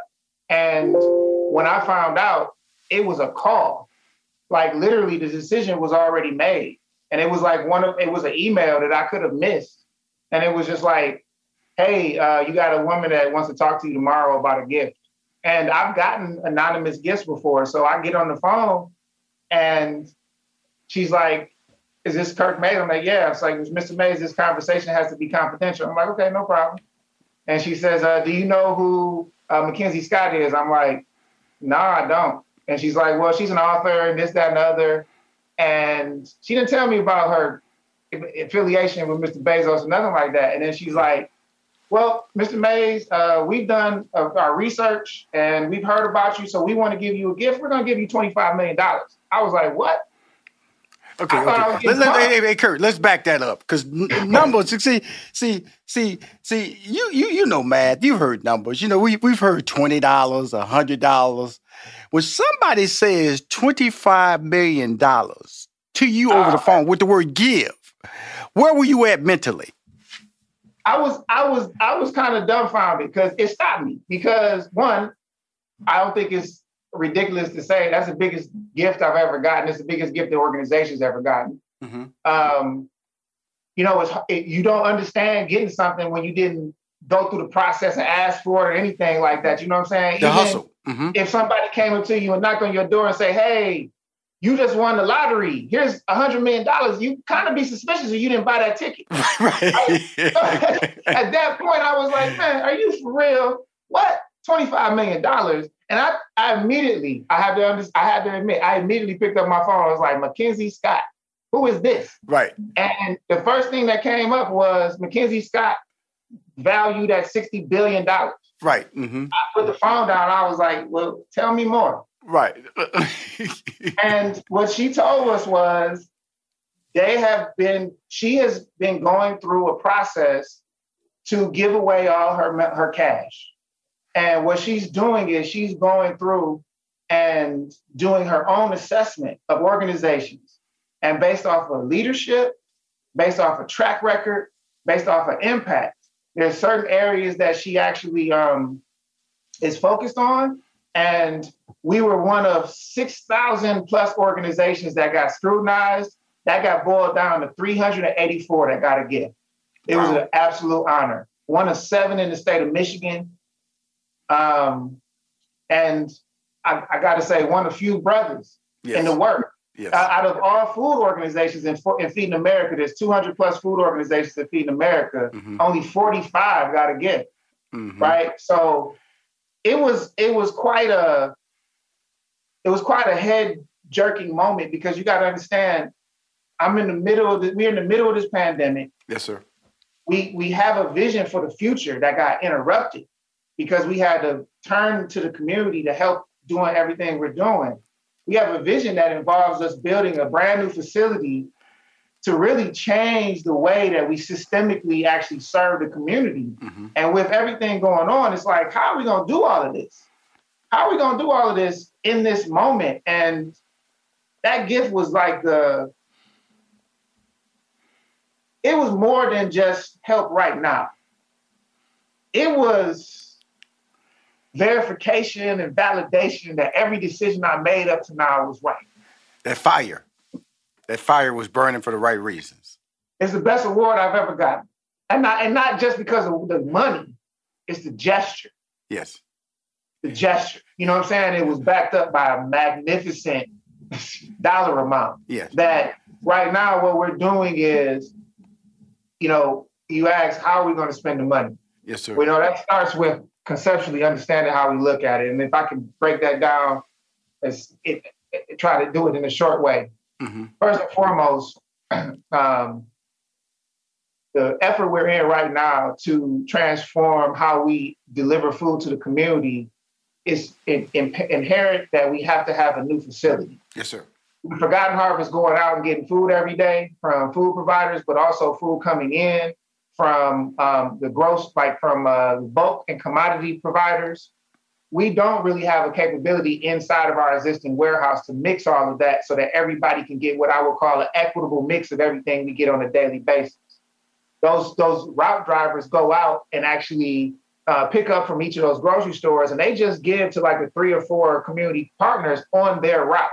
Right. What I what what we're going to do in the future is we're going to bring everything from every grocery store that we touch, all the farms, all the manufacturers. We're going to use the processes we have with our volunteers to actually mix all of that stuff so that there's not a line somewhere on the east side of town that only got from those couple Kroger's, a couple Meijer, or a couple um, grocery stores, and there's another line over here that's just getting from the farms. We want everybody to get as much as possible because the nature of food rescue is we don't really know what we're going to get on a daily basis. Mm-hmm. But we get so much that if we mix it all, people will be able to make the right decisions to be able to get the meals they need so they can go home and make and, and solve the problem of food insecurity. And I got to talk about that. Food insecurity for us is a person or a family not knowing where their next meal, the future meal is coming from. And anxiety that comes from that is that simple. So I use that to hold us, myself, and our organization accountable. How do we address that definition? And broken into that is knowledge, access, proximity, and then supply. So the way that translates into the way that, that Forgotten Harvest is going to actually transform or address that from a systemic level is we got to change our communication. Yes, sir. We also have been looking at and analyzing the distribution territory that we're working in, and we've actually created data systems to help us understand and qualify, but also quantify what food insecurity actually looks like in our community. We're collecting data from our community um, uh, members that are getting the food so that we can actually now have firsthand information about where people are coming from, what some of their help mechanisms are, where some of their particular cultural um, preferences may be, and how we could potentially bring food closer to the actual places where people are actually in need instead of just focusing on the places where people are picking up the food.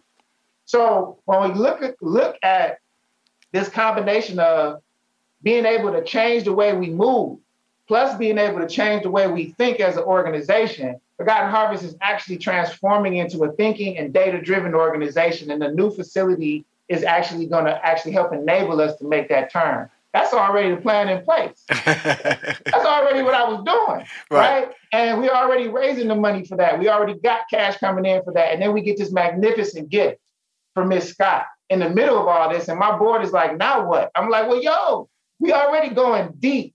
So now the question is, how do we go wide?" Yes. So there now there's some additional questions that we have about whether the throughput of the distribution um, uh, outlets that we give the food to are actually adequate uh, in their capacity in order to actually serve the community. One of the largest challenges in the in, in people being able to get the food that they need is being able to get to the place where it is in time. So if, like I said, back to that example I had earlier, if grandma can only come to the church on yeah. Wednesday from two to four to be able to get food out, what about the working family mm-hmm. that can't actually get there? Mm-hmm. So what, what we would like to see is a distribution network that has something closer to, to retail hours. Mm-hmm. I'd like to eliminate the line. Yes, and the way that I think that we can eliminate that line that, that wraps around the corner is that we need to have places that look a lot more like grocery stores, that have hours that are a lot more like a retail establishment, but still give food away for free, but mm-hmm. still has an actual high quality staff working in there treating people with dignity and like their customers. Yes, that sir. people come in there and they go get their food and they go home and they go home with enough variety and enough volume so they can fix that problem and thereby not have to worry about where their next meal, future meal is coming from. So everything that we do going forward with Forgotten Harvest is going to actually help us actually uh, widen our ability to affect the, the need that we're addressing and the next step, I believe, is when we move out of the building we're in, which is about 30,000 square feet, and move into our 77,000 square foot facility, I want to turn this old facility into, into a community care center yes, that not only allows people to come in and shop mm-hmm. at their at their regular pace, mm-hmm. like they would if they went to any grocery store, but check out for free. And before you leave, there's going to be offices in here where some of our community partners, we don't do this, but we can invite partners in to work on mental health services, Loan, housing, credit, get your water repair. cut on, mm-hmm. get the get get the lights cut on. Mm-hmm. I want to bring our partners in to do that. So that'll be one facility that'll come, um, you know, immediately. I mean, and then we can talk about other ways to expand. But brother, as you may already know, um, everybody can't can't really absorb the whole vision all at once. So I just give it out there well, like well, one well, piece well, at a time. Kurt, we move to the next stage, and then we can see the other horizon. We can see the horizon differently once we get down the road. So that's what it looks like in the short term. In the midst of all of that, we got some cash management to do to make sure we stay in our position of strength. And mm-hmm. I'm gonna continue to just beat the streets. And I love to talk to our community, so I'm gonna continue to beat the streets, make sure I got the approval and the uh-huh. sanction from our community uh-huh. as we make this turn. Well, Kurt, I'm gonna just tell you this, man. Thank you for coming on the show. That fire, I got to, I got to, I, it warmed me. Okay, it warmed me. Okay, so I know it's it's it's, it's, out there warming a lot of people and changing lives, man. And definitely, uh, uh, I want to come up there and visit you in Detroit. Detroit's one of my favorite cities, and and, and see that thirty three thousand uh, square foot facility, and you're going to move to the eventual seventy seven thousand square foot facility. And I think you're absolutely right, repurposing that old facility into a care center, a, a, a life center. I think that's basically what you're saying, where you can you can be educated and nourished, not from from your body and your head, and that's what we need in these diverse communities that are being underserved. Again, Forgotten Harvest, he is the CEO. I know how he got there. I just had to let you guys hear how he got there and let him drop that humble veil and tell us his story on Money Making Conversation. Thank you, Kurt Mayes. Thank you, sir. We will be right back with more money making conversations with your host, Rushion McDonald. What grows in the forest? Trees? Sure. Know what else grows in the forest? Our imagination, our sense of wonder and our family bonds grow too, because when we disconnect from this and connect with this, we reconnect with each other. The forest is closer than you think. Find a forest near you and start exploring at discovertheforest.org. Brought to you by the United States Forest Service and the Ad Council. Look through your children's eyes to see the true magic of a forest. It's a storybook world for them. You look and see a tree they see the wrinkled face of a wizard with arms outstretched to the sky. They see treasure in pebbles. They see a windy path that could lead to adventure. And they see you, their fearless guide through this fascinating world. Find a forest near you and start exploring at discovertheforest.org. Brought to you by the United States Forest Service and the Ad Council. Adoption of teens from foster care is a topic not enough people know about, and we're here to change that. I'm April Dinwiddie, host of the new podcast, Navigating Adoption, presented by Adopt US Kids. Each episode brings you compelling real life adoption stories told by the families that live them with commentary from experts. Visit adoptuskids.org slash podcast or subscribe to Navigating Adoption presented by Adopt US Kids. Brought to you by the U.S. Department of Health and Human Services Administration for Children and Families and the Ad Council you you are now tuned into the Money Making Conversations Minute of Inspiration with Rushion McDonald. Mali Music is a Grammy Award winning musician, songwriter, and producer. He is an artist first and foremost, but he will not be put in a box. He loves the freedom of creating amazing music, no matter whether it's gospel, R&B, hip hop, or rock. You open up the doors to be heard out by a different race, and then it gets uncomfortable for me. Mm-hmm. Just because you start bringing out different issues. Mm-hmm. I recently traveled to Nashville to do some songwriting with Chad, lead singer of Christian rock band Unspoken. And it was a challenge for me, uh, especially coming from soul background, gospel background. But I had to remember I have songs that have rock uh, feels for it. So, man, the spreading and the falling of the genres is definitely good. I've been watching it happen in hip hop and other genres for a long time, and I'm glad that it's finally made it to gospel. If you want to hear the full interview with Mali Music, it's available on moneymakingconversations.com.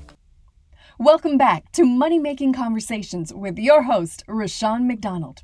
Welcome to Money Making Conversation. I am your host, Rushion McDonald. Like I say every episode, it's time to stop reading other people's success stories and start writing your own. And when you talk about your passions, you talk about your gifts, lead with your gifts. And don't let your age, friends, family, or coworkers stop you from planning or living your dreams. My interviews on Money Making Conversation with celebrities, CEOs, entrepreneurs, and people I like to call industry decision makers. My next guest is Reggie Butler. Reggie is the founder and CEO of Performance Paradigm LLC and executive education, human capital consultancy.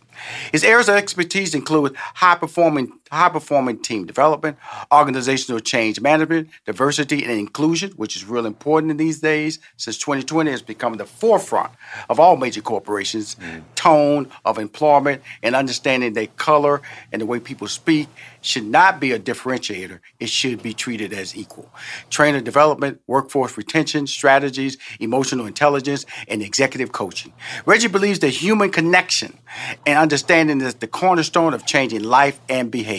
Reggie works in collaboration with executive leadership teams to develop and execute strategies to change organizational culture, build leadership, bench strength, and increase human capital effectiveness. Please welcome hmm. to Money Making Conversations, my man, Reggie Butler. How you doing, Reggie? I'm doing well, man, good to be with you today. You're doing some important work, and you got to keep doing what you're doing. We need you in this space to not stop or back down. Well, I can't back down. and I bring individuals on the on the show like you, Reggie, so you can support what I'm trying to do. I hear you. because I hear you. you know, uh, I, I, you and I both are, li- are living a long life, and uh, and we want to Mm. live even longer life. But uh, somewhere along the line, as as people have put qualifiers, if you haven't done certain things at a certain age, then you stuck. Mm. And, and and and that's where I wanted to talk about initially with you because that's the whole part about uh, pushing beyond what you're capable of because people can limit it, saying you you reached Oh. your limit. Talk to us about that. Yeah, so first of all, I, I, I just had this really strong belief that another person's perception of me shouldn't define where I go. And you got to think about what that actually looks like in some spaces. There are people who wind up in careers or in positions only to find out later in their careers that's not what they wanted to Yes. do, where they wanted to go, where they wanted to be, how they wanted to do it, because they were listening to somebody else's narrative that was based on someone else's perception of their value or their worth. So I, I spend time in this space um, trying to get the people to understand and see things they can't see for themselves so they not only can explore, but reach whatever next is for them by choice. We, we talk about the path of resistance. Sometimes we live our life through the path of least resistance, Reggie. Okay, and that means that, like you said earlier, We're in relationship. We go deep like that. There are people in relationships they should be getting out of. Mhm. And there are people who are at jobs they should be walking away from.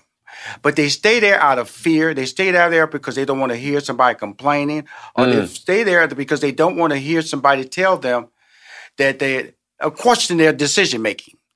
How in your coaching do you push people past that? Because you're like a you're like a, a new modern day therapist. You know, you're not putting us on the couch. Am well, I right? Part, yeah. So you know, Rushion. So we, first of all, I got to get people to be honest with themselves, and Right. I, I take people through, you know, a framework to help them understand uh, what their truth is about how they're seeing the world, what the truth of somebody else is, like managing their perspectives, and then the highest order I try to get people to is accepting what they need to accept in order to move forward and make a difference. So if I view that, if I look at that, there are some people that haven't accepted what they need to accept about themselves. Right. And one of the big things that people don't accept is that they are much better than anybody else says they are. Because we let people define who we are and what our worth So true. is. And I put people into situations that say, let me show you not only what your worth is, but you be able to articulate that value. Not somebody else do that for you. And once a person starts to accept that, they also start to see those things that they know they have to move past. And that's that thing you're talking about about resistance. Yes. Resistance comes at you. When you are solid and your confidence has no competition, you know that. Yes. When you are confident in yourself and your abilities, resistance goes around you. You go right through it. But you got to get people to see that. You got to get people to see that. Yeah, it's that. It's that. It's that. It's like that's why a, a ship has a point. You know, when it goes through the water, you know, it, it cuts through the resistance. That's what you're talking about. You know, Yeah. And as it cuts through the resistance, it gets to its destination a lot faster.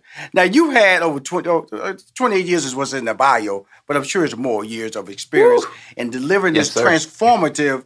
Like I told you, I've been doing this since I was 18. When you really look at it, who you are, you don't really be defined by the moment. You're defined on how you were raised and who put these, uh, I'd say, these seeds in you. Who That's put right. these seeds in you? Let's let's take a journey back a little bit, Reggie. Who put these seeds in you? Yeah, so if, if I look at, I'm going to start back. So I started off as a classically trained musician, so class, classically trained pianist, and for years um, I thought that that was my path. And my father, uh, who's military, I was raised military. I've never served, but uh, I was raised military, and the discipline that he instilled in me about how to be successful through discipline and doing what's necessary, do what you have to do so you can do what you want to do, and he instilled that in me once I had made the decision, with his help and the help of some other colleagues, that cl- a classically trained pianist in this body at that time in my life, there was a high probability I was not going to be as successful as I wanted to be because of the constructs of race around who I was. Mm-hmm. But my father looked at me and he says, But that doesn't mean you still can't be a musician. Mm-hmm. Mm-hmm. Like, oh. And my mom, wonderful woman that she is, they created what I'm going to call some of the things you do. They decided to manage my life Yes. at the young age of 15. So I had a Mhm. band. Mm-hmm. Here I am having a band at 15 uh-huh. and work and use that band. Played every weekend, 11 p.m. to 2 a.m. Mm-hmm. Just doing all the things. But what it taught me was the organizational skills and the discipline of creating a team Mm-hmm. because you know this about music. I'm, Right. Music is from my heart and from my soul, but it is the foundation of everything we do because that band would not be the band it is and was. The, mus- the music we created would not have landed the way it was supposed to if we didn't have structure. And I was leading that band. So from that, it took me all throughout my life. I used those tenets of what it means to create a high performing team, what it means to lead a team, what it means to deal with dysfunction, what it means to deal with change when change, change comes up. And I've taken that all the way throughout my professional life. Wound up being it's so interesting. I wound up uh, was a uh, was a choir director uh, at a church, Uh-huh, uh-huh. and one of my one of my uh, choir members said, "You realize you have a gift for speaking. You should come. you should come. You know, not out of the church, but you should come. You know, speak it in corporate America."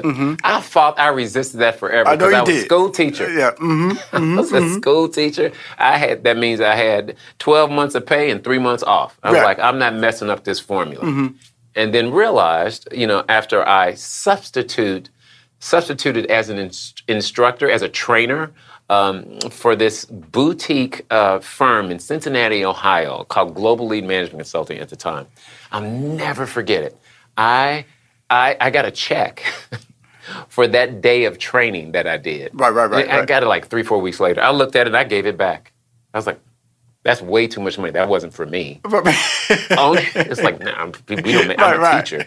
Only to realize that what she was trying to introduce me to, which is what pe- everyone has in their life, they have what's called insight humans. Mm-hmm. People that continue to give you insights for things you can't see for yourself. I wound up transitioning from being a school teacher into the corporate space and doing training and development. And at that firm, at that time, I ascended throughout that firm with some great mentors Vincent Brown, Janet Reed, Sam Absolutely. Lynch, John Peoples, all the people that were back at that firm at that time trained me, mm-hmm. mentored me, mm-hmm. helped me develop the mm-hmm. skill that I have now, now that I use in my own uh, human capital consultancy. So a lot of people along the way shaped me, and I tell this to people all the time: never forget who shaped you. Right. Because you didn't get where you are by yourself, and now you owe. Well, you know the thing about it, I, I 100% agree. That's why, because you're a unique individual, because you bet on yourself, and you can't really tell people how you generate income. You know, you can say it, but they, but the average person can't put the. How does Mhm. he make money? Does he have a nine to five? Does he work Monday through Friday? when does he have off? Does he take vacation? Does he have insurance? So you're that individual that really steps out. You used to hear the word a lot on faith, and faith is tied to your Mhm. gifts. But I go back to when you were 15 year old and 15 years old, and your parents managing you.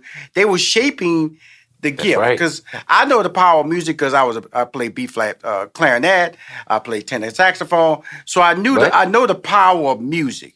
Music is so incredible from from an intellectual and also from a discipline standpoint. And as we Mhm. see you today, I'm seeing that same discipline. I'm seeing that same skill set of live performances. I'm watching it right now. That was just incubated into you at such an early age. Now it's translating those gifts.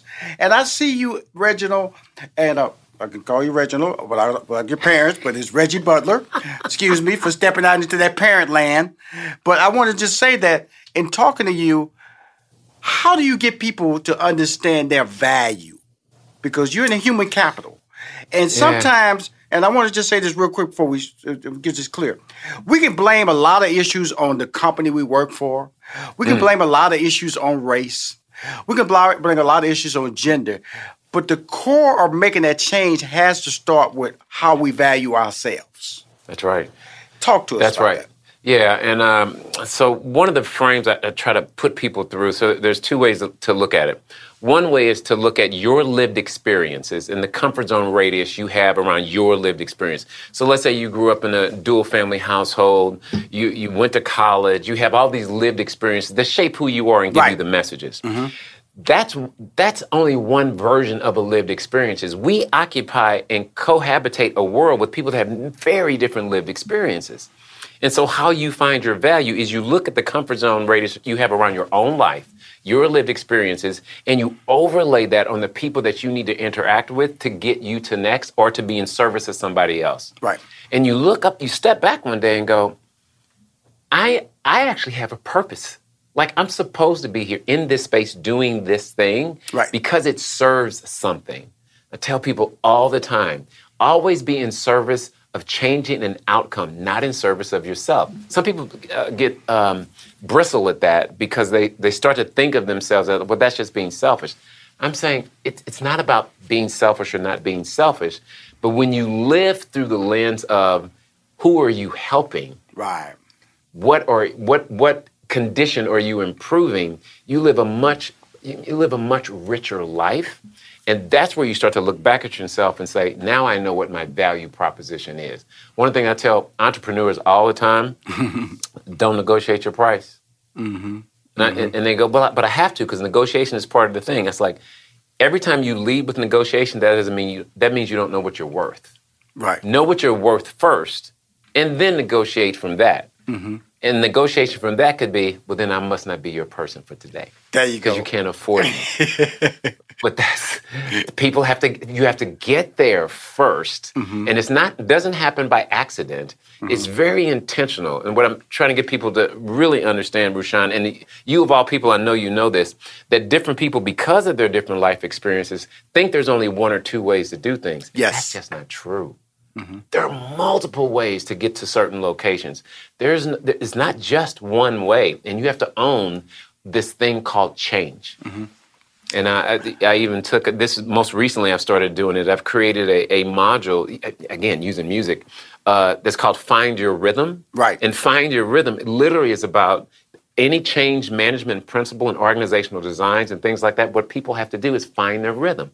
So I want you to think about people who, because of the pandemic, Mhm. you know, there's three pandemics out there. There's the health pandemic. Yes. There's a racial pandemic. Yes, it is. There's an economic pandemic. Yes, it is.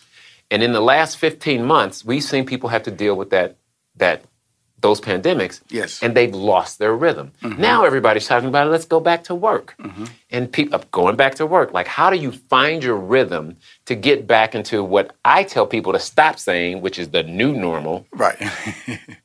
Stop it. Right. Stop saying the new normal because most of you didn't like the last normal. Right. Mm-hmm. And we're about to go. So you have to find your rhythm, and it's not return to work; it's return to life. Mm-hmm.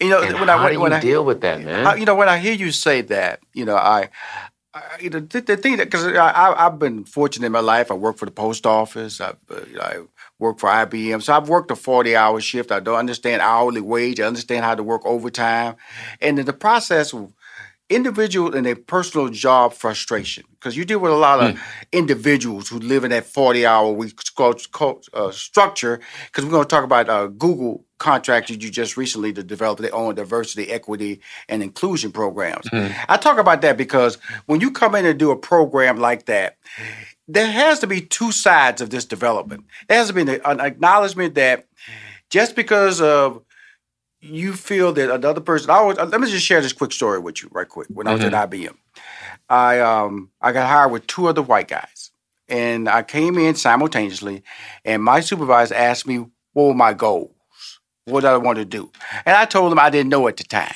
Okay, he said, okay, whenever you figure it out, Rushion, come back and I'll come in. Just let me know. My door's open. Well, two months went by, three months went by. I still hadn't went back in that door. And the white guys started getting other assignments.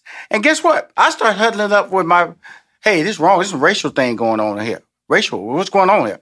And I went and storming in that office and sat down with my supervisor. Hey, man, look, we started at the same time. Why are hmm. they doing more than I am doing? He said, Rushion, I asked you on your first day, what were your goals? What did you want to do at this company? You told me you're going to get back with me. Well, they got back with me the their very first day. And they're only doing the things that they, I'm helping them do the things that they say they want to accomplish at the company. I say that to put that statement out in front of you to say, I'm not going to point any fingers on this, Reggie. I'm going to tell you, I've been the, I want to say the person who sitting in the corner mad, but I didn't do my job. So right. who am I mad at? So that now you have to come in with a company like Google, try to change the environment, but know there are some Rushion sitting out there who hadn't told Google a darn thing about what they want to do. Correct? Yeah. Yes. Yeah, and I will, I will tell you one of the things. So there are a lot of um, c- companies in, in the portfolios, you know, all the way from big tech and Absolutely. healthcare and Mhm. retail and you know professional services, automotive, all the things. But here's here's what happens when you have an organization that that's big like like a Google.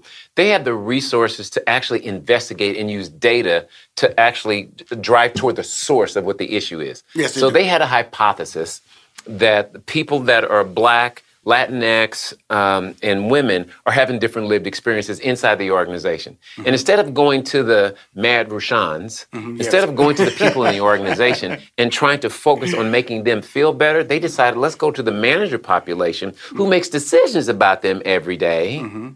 and get them to understand that the lived experiences aren't the same. And it was it's amazing when a, when an organization understands that it's about shifting the culture, not changing the people. Yes. Mm-hmm. And that's what I do at the firm. We actually work across change management, but we do it through the lens of culture. So if there's a, a, people issue to address, we address it through the culture. We don't address it through the people. We address it through the culture. And sometimes the culture will, will dictate to us after we do some audit or something like that. It's a, to find out where where is the issue, where's the problem, and let's solve it. And so what we what we wound up doing, which is why the Forbes article we got highlighted, we, we created um, a very experiential program that was the at the intersection of understanding the experience of, of black and brown people, yes, uh, of women, and anybody that was in an underrepresented group, and taking it through the lens of art. So we use performance artists, mm-hmm. we use singers, we use musicians, we use drummers, we use interpretive dancers. Same type of diversity training that most people would say. So let's talk about what it's like to be black here right. at this organization. Let's mm-hmm. talk about what it's like. Instead of just talking to them, we showed them. Right. We created an experience. Mm-hmm. So just think you have a room of dominant culture people, mostly white, sitting there trying to understand what it's like to be somebody that's not them, that doesn't have the lived experience they do. But the way they get the message is through through art. Yes. So we had someone curate an art piece and explain why this piece of art was done. And the reason it was done because this person feels invisible. And that's why this piece of art looks like that. We would then turn to the audience and say, Is there anybody on your team that feels like they are invisible? And what's that reason? Can you do anything about it? It was so different. We took some survey results. This was one of, one of the most interesting things. You know how you do these uh, inclusions? Every organization does surveys to see how their, peop- their, their people feel. And one of the questions was about inclusion. Do you feel like you feel included? And the score was, was pretty low. Right. We took some of the comments from the survey that said, This is what it feels like for me to be here. I don't feel like I'm seen, et cetera, et cetera. We took those comments, we strung them together, put a music bed under it, and then had dancers do interpretive dance to it mm-hmm. to show the emotion. Because as long as it's just data in one dimension on a page, in a survey, in a spreadsheet, you can't feel that. So we created a story and a narrative that allowed people to feel. Right. That's the space we sit in. I am, t- Rushion, you know this. You can talk and complain all you want until you get somebody to feel, meaning connect the emotion with the intellect, you won't get change to happen. You know, and you're absolutely correct. And because this is what this interview is about change, also about acceptance, also about recognizing, like you said, you're not invisible. And and and so you know, being that I, I have walked these different lanes of entertainment, you know, and you uh, the corporate world, I've been an entrepreneur, and then but that workspace, that's really the key mm. dynamic, especially mm. have w- working remotely. That's the that's the that's the other part of the conversation. Maybe you, you broke down the three that working remotely now also uh. leads to damage because of the fact that how do you how do you uh, properly supervise somebody who's working from home? How do you properly promote somebody who's working from home, which creates another angst in am I being mm-hmm. treated right? Am I going to get a proper recognition for the work I'm producing? Your world has gotten even more complicated in a good that's way. Right. That's right. In a good way. That's right. With the remote tool that's suddenly been thrown into your little toolbox. yeah. Yeah, I've got, uh, I have no shortage of examples of people doing the on ramp back into work. So you do realize, I think everybody knows this. So a lot of companies actually experienced exponential growth right. over the last 15 months, and they hired a lot of people virtually, and they never met them. Yes. So they, they have to deal with that. Mm-hmm. Then you have some companies that decided, hey, I didn't know this flexible work thing was actually going to work, and now that it's working, I don't need them to come back. I need them to stay home. Right. Okay. So mm-hmm. now you got that population. Mm-hmm. Then you have the what everybody's saying is the hybrid population, where you're on rotation to come into the building, but you only have to come in for two days, and you have to rotate with somebody else. Mm-hmm. Now you got a manager who's never ever had to do that before. Mm-hmm. They don't know how to do that, and they are ill-equipped. They're they're well intended though because they are trying. And what we try to do is put some framing around to say, just the just all of the different versions and iterations you're going to have to go through do not look for a new normal soon because it's a phased approach. Yes it is. you still have to create human connection and you have mm-hmm. to do it through screens. Right. I, I am gonna give you i'm gonna give you a tip. I told a manager the other day i said when you everybody's back you've been doing all these things would you stop asking people on Mondays how their weekend was. Right. That is not inclusive. He goes, What are you talking about? I said, Think about the pandemic, all of them. Right. Do you realize that some people, the last thing they want to talk about what they had to deal with on the weekend? Right. Mm-hmm. I lost somebody to COVID. I'm going Mhm. through Yes. a divorce. My friends are out of jobs. I'm still trying. I'm still doing Zoom school. Mhm. But I hear some of my colleagues on the call when you ask, "What did you do over the weekend?" They say, "Oh, I was able to go hiking. I feel so much better now." It's like that's not my experience. Right. Right. So right. I'm right. telling managers now, pay attention to the questions you ask. A much Mm-hmm. better question is not how was your weekend. A better question as a leader right now is to say, what's important to you this week and how can I help? hmm And also, what's important, how are you doing? That's right. important too, because what happens is the interesting thing about the work di- and the home dynamic, Reggie, as we wrap this up, is that you got kids. You might have a wife running around in the background. You might have a dog Mm-hmm. barking. You might, you know, you a- a electrician might show up at the same time that your meeting's going on with your Zoom call. It's bringing Yep. on a whole slew of dynamics that can make you look unprofessional, which can in turn impact how you think you're being perceived by the Mm. company that's hiring you. So when you lay out these shields and when you when you get hired by a company like Google, like I said, they brought you in and you use these big old words, diversity training, equity, inclusion. That's a lot to put on your plate. How do you how do you not replicate because every every situation is different. I always say that. Like you said, fintech, Yep. health companies, you you you don't bring the same model in. How do you bring a model in, and how do you survey the right approach to that particular company's needs? Well, some of it is is most companies already have identified what the problem is. They're still working on the source. So we try to go in and say, I don't need you to do new work with me. I don't need you to go look up stuff that you've already looked up. I need to start where you are, in which I try to get um, you know companies, businesses, people's individuals start where you are, not where you were. Right. And way too many people going, well, let's go back and let's study the past so we can figure out how to deal with now. And I'm going, can we start with now and focus on the future? Think Yes. about that. The past already happened. Yes. You have so much data, so much surveys. How much data do you need to Mhm. know that things are just a little messed up? Yes, yes, yes. and that there is an answer. Let's go with what we know and move forward. I tell people all the time create forward momentum. If you're not creating forward momentum, you're holding things back. Answer the question every single day. What did I do this, this week that created traction and momentum? I, I call it the relevancy paradigm. You spend a lot of energy on a lot of stuff, you do a lot of actions. If it's not having any impact and you're not creating any momentum, then make the business choice and the human choice to stop focusing energy on it.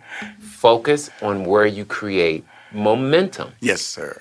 You standing there and it's engaging me so much, but you probably know that yourself. You know, we I, I've never interviewed anybody standing. That is so important and so powerful because I feel like you're communicating with me.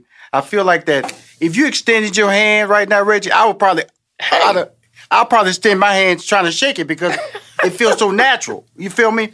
So Yep. if, if if if you're doing it like this, keep doing it like this. This is fantastic. You're a very Man. welcoming personality. You feel with a world a, a world of information. I will be the first in line for whatever you do. Send me your flyers. Send me all your information so I can put it on my Okay. social media. And let's keep building your brand and also changing lives because that's what you're doing. You're changing lives for black and brown people. We good? We good, man. And you keep doing what you're doing. I'm telling you, what you do matters. I know you may not get that a lot, but I'm telling you, it does work. I don't, ca- I don't care what people say. I don't care if you don't get the accolades you think you deserve. Yes, sir. You are making a difference. We need you to be you in this space. And I will So be. I thank you. Thank you for everything, man. And I thank you for coming on Money Making Conversation. If you want to see this interview or hear this interview on Money Making Conversation, please go to You are now tuned into moneymakingconversation.com. Money-Making I'm Rushion McDonald. I Conversations, am Minute of your host. Inspiration with Rushion McDonald. We will be I sat right down back with the legendary with more actor money-making Bill Duke. conversations He is the founder host, of Duke Rushion Media McDonald. Foundation and Unite Network. He was on the show to discuss his starring role in Steven Soderbergh's new crime drama, No Sudden Moves, available on HBO Max. if you were black, you had to be able to play chess in the chess game. So Mm-hmm. if they had negotiators with them, you have to negotiate. Mm-hmm.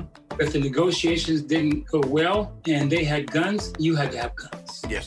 So you know you, you could not negotiate with someone who felt you were weak and unprepared. The only way you could negotiate with them is to look them in the eye, and they understood the consequences of disrespecting. So I play the head of the black gang, mm-hmm. and um, we negotiate over some issues. If you want to hear the full interview with Bill Duke, it's available on MoneyMakingConversations.com. Definitely good. I've been watching it happen in hip hop and other genres for a long time, and I'm glad that it's finally made it to gospel. If you want to hear the full interview with Mali Music, it's available on MoneyMakingConversations.com. In this season of giving, Kohl's has gifts for all your loved ones. For those who like to keep it cozy, find fleeces, sweaters, loungewear, blankets, and throws. Or support minority owned or founded brands by giving gifts from Humanation and Shea Moisture. And in the spirit of giving, Kohl's Cares is donating $8 million to local nonprofits nationwide.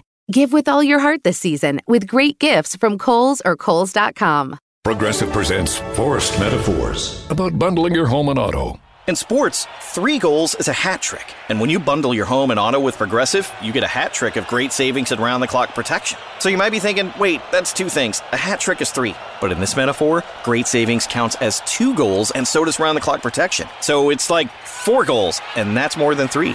It's basic math. Forced Metaphors. Presented by Progressive. Bundle and protect today. Progressive Casualty Insurance Company and affiliates. Discount not available in all states or situations. The Black Effect Presents features honest conversations and exclusive interviews. A space for artists, everyday people, and listeners to amplify, elevate, and empower Black voices with great conversations. Make sure to listen to the Black Effect Presents podcast on iHeartRadio, Apple Podcasts, or wherever you get your podcasts.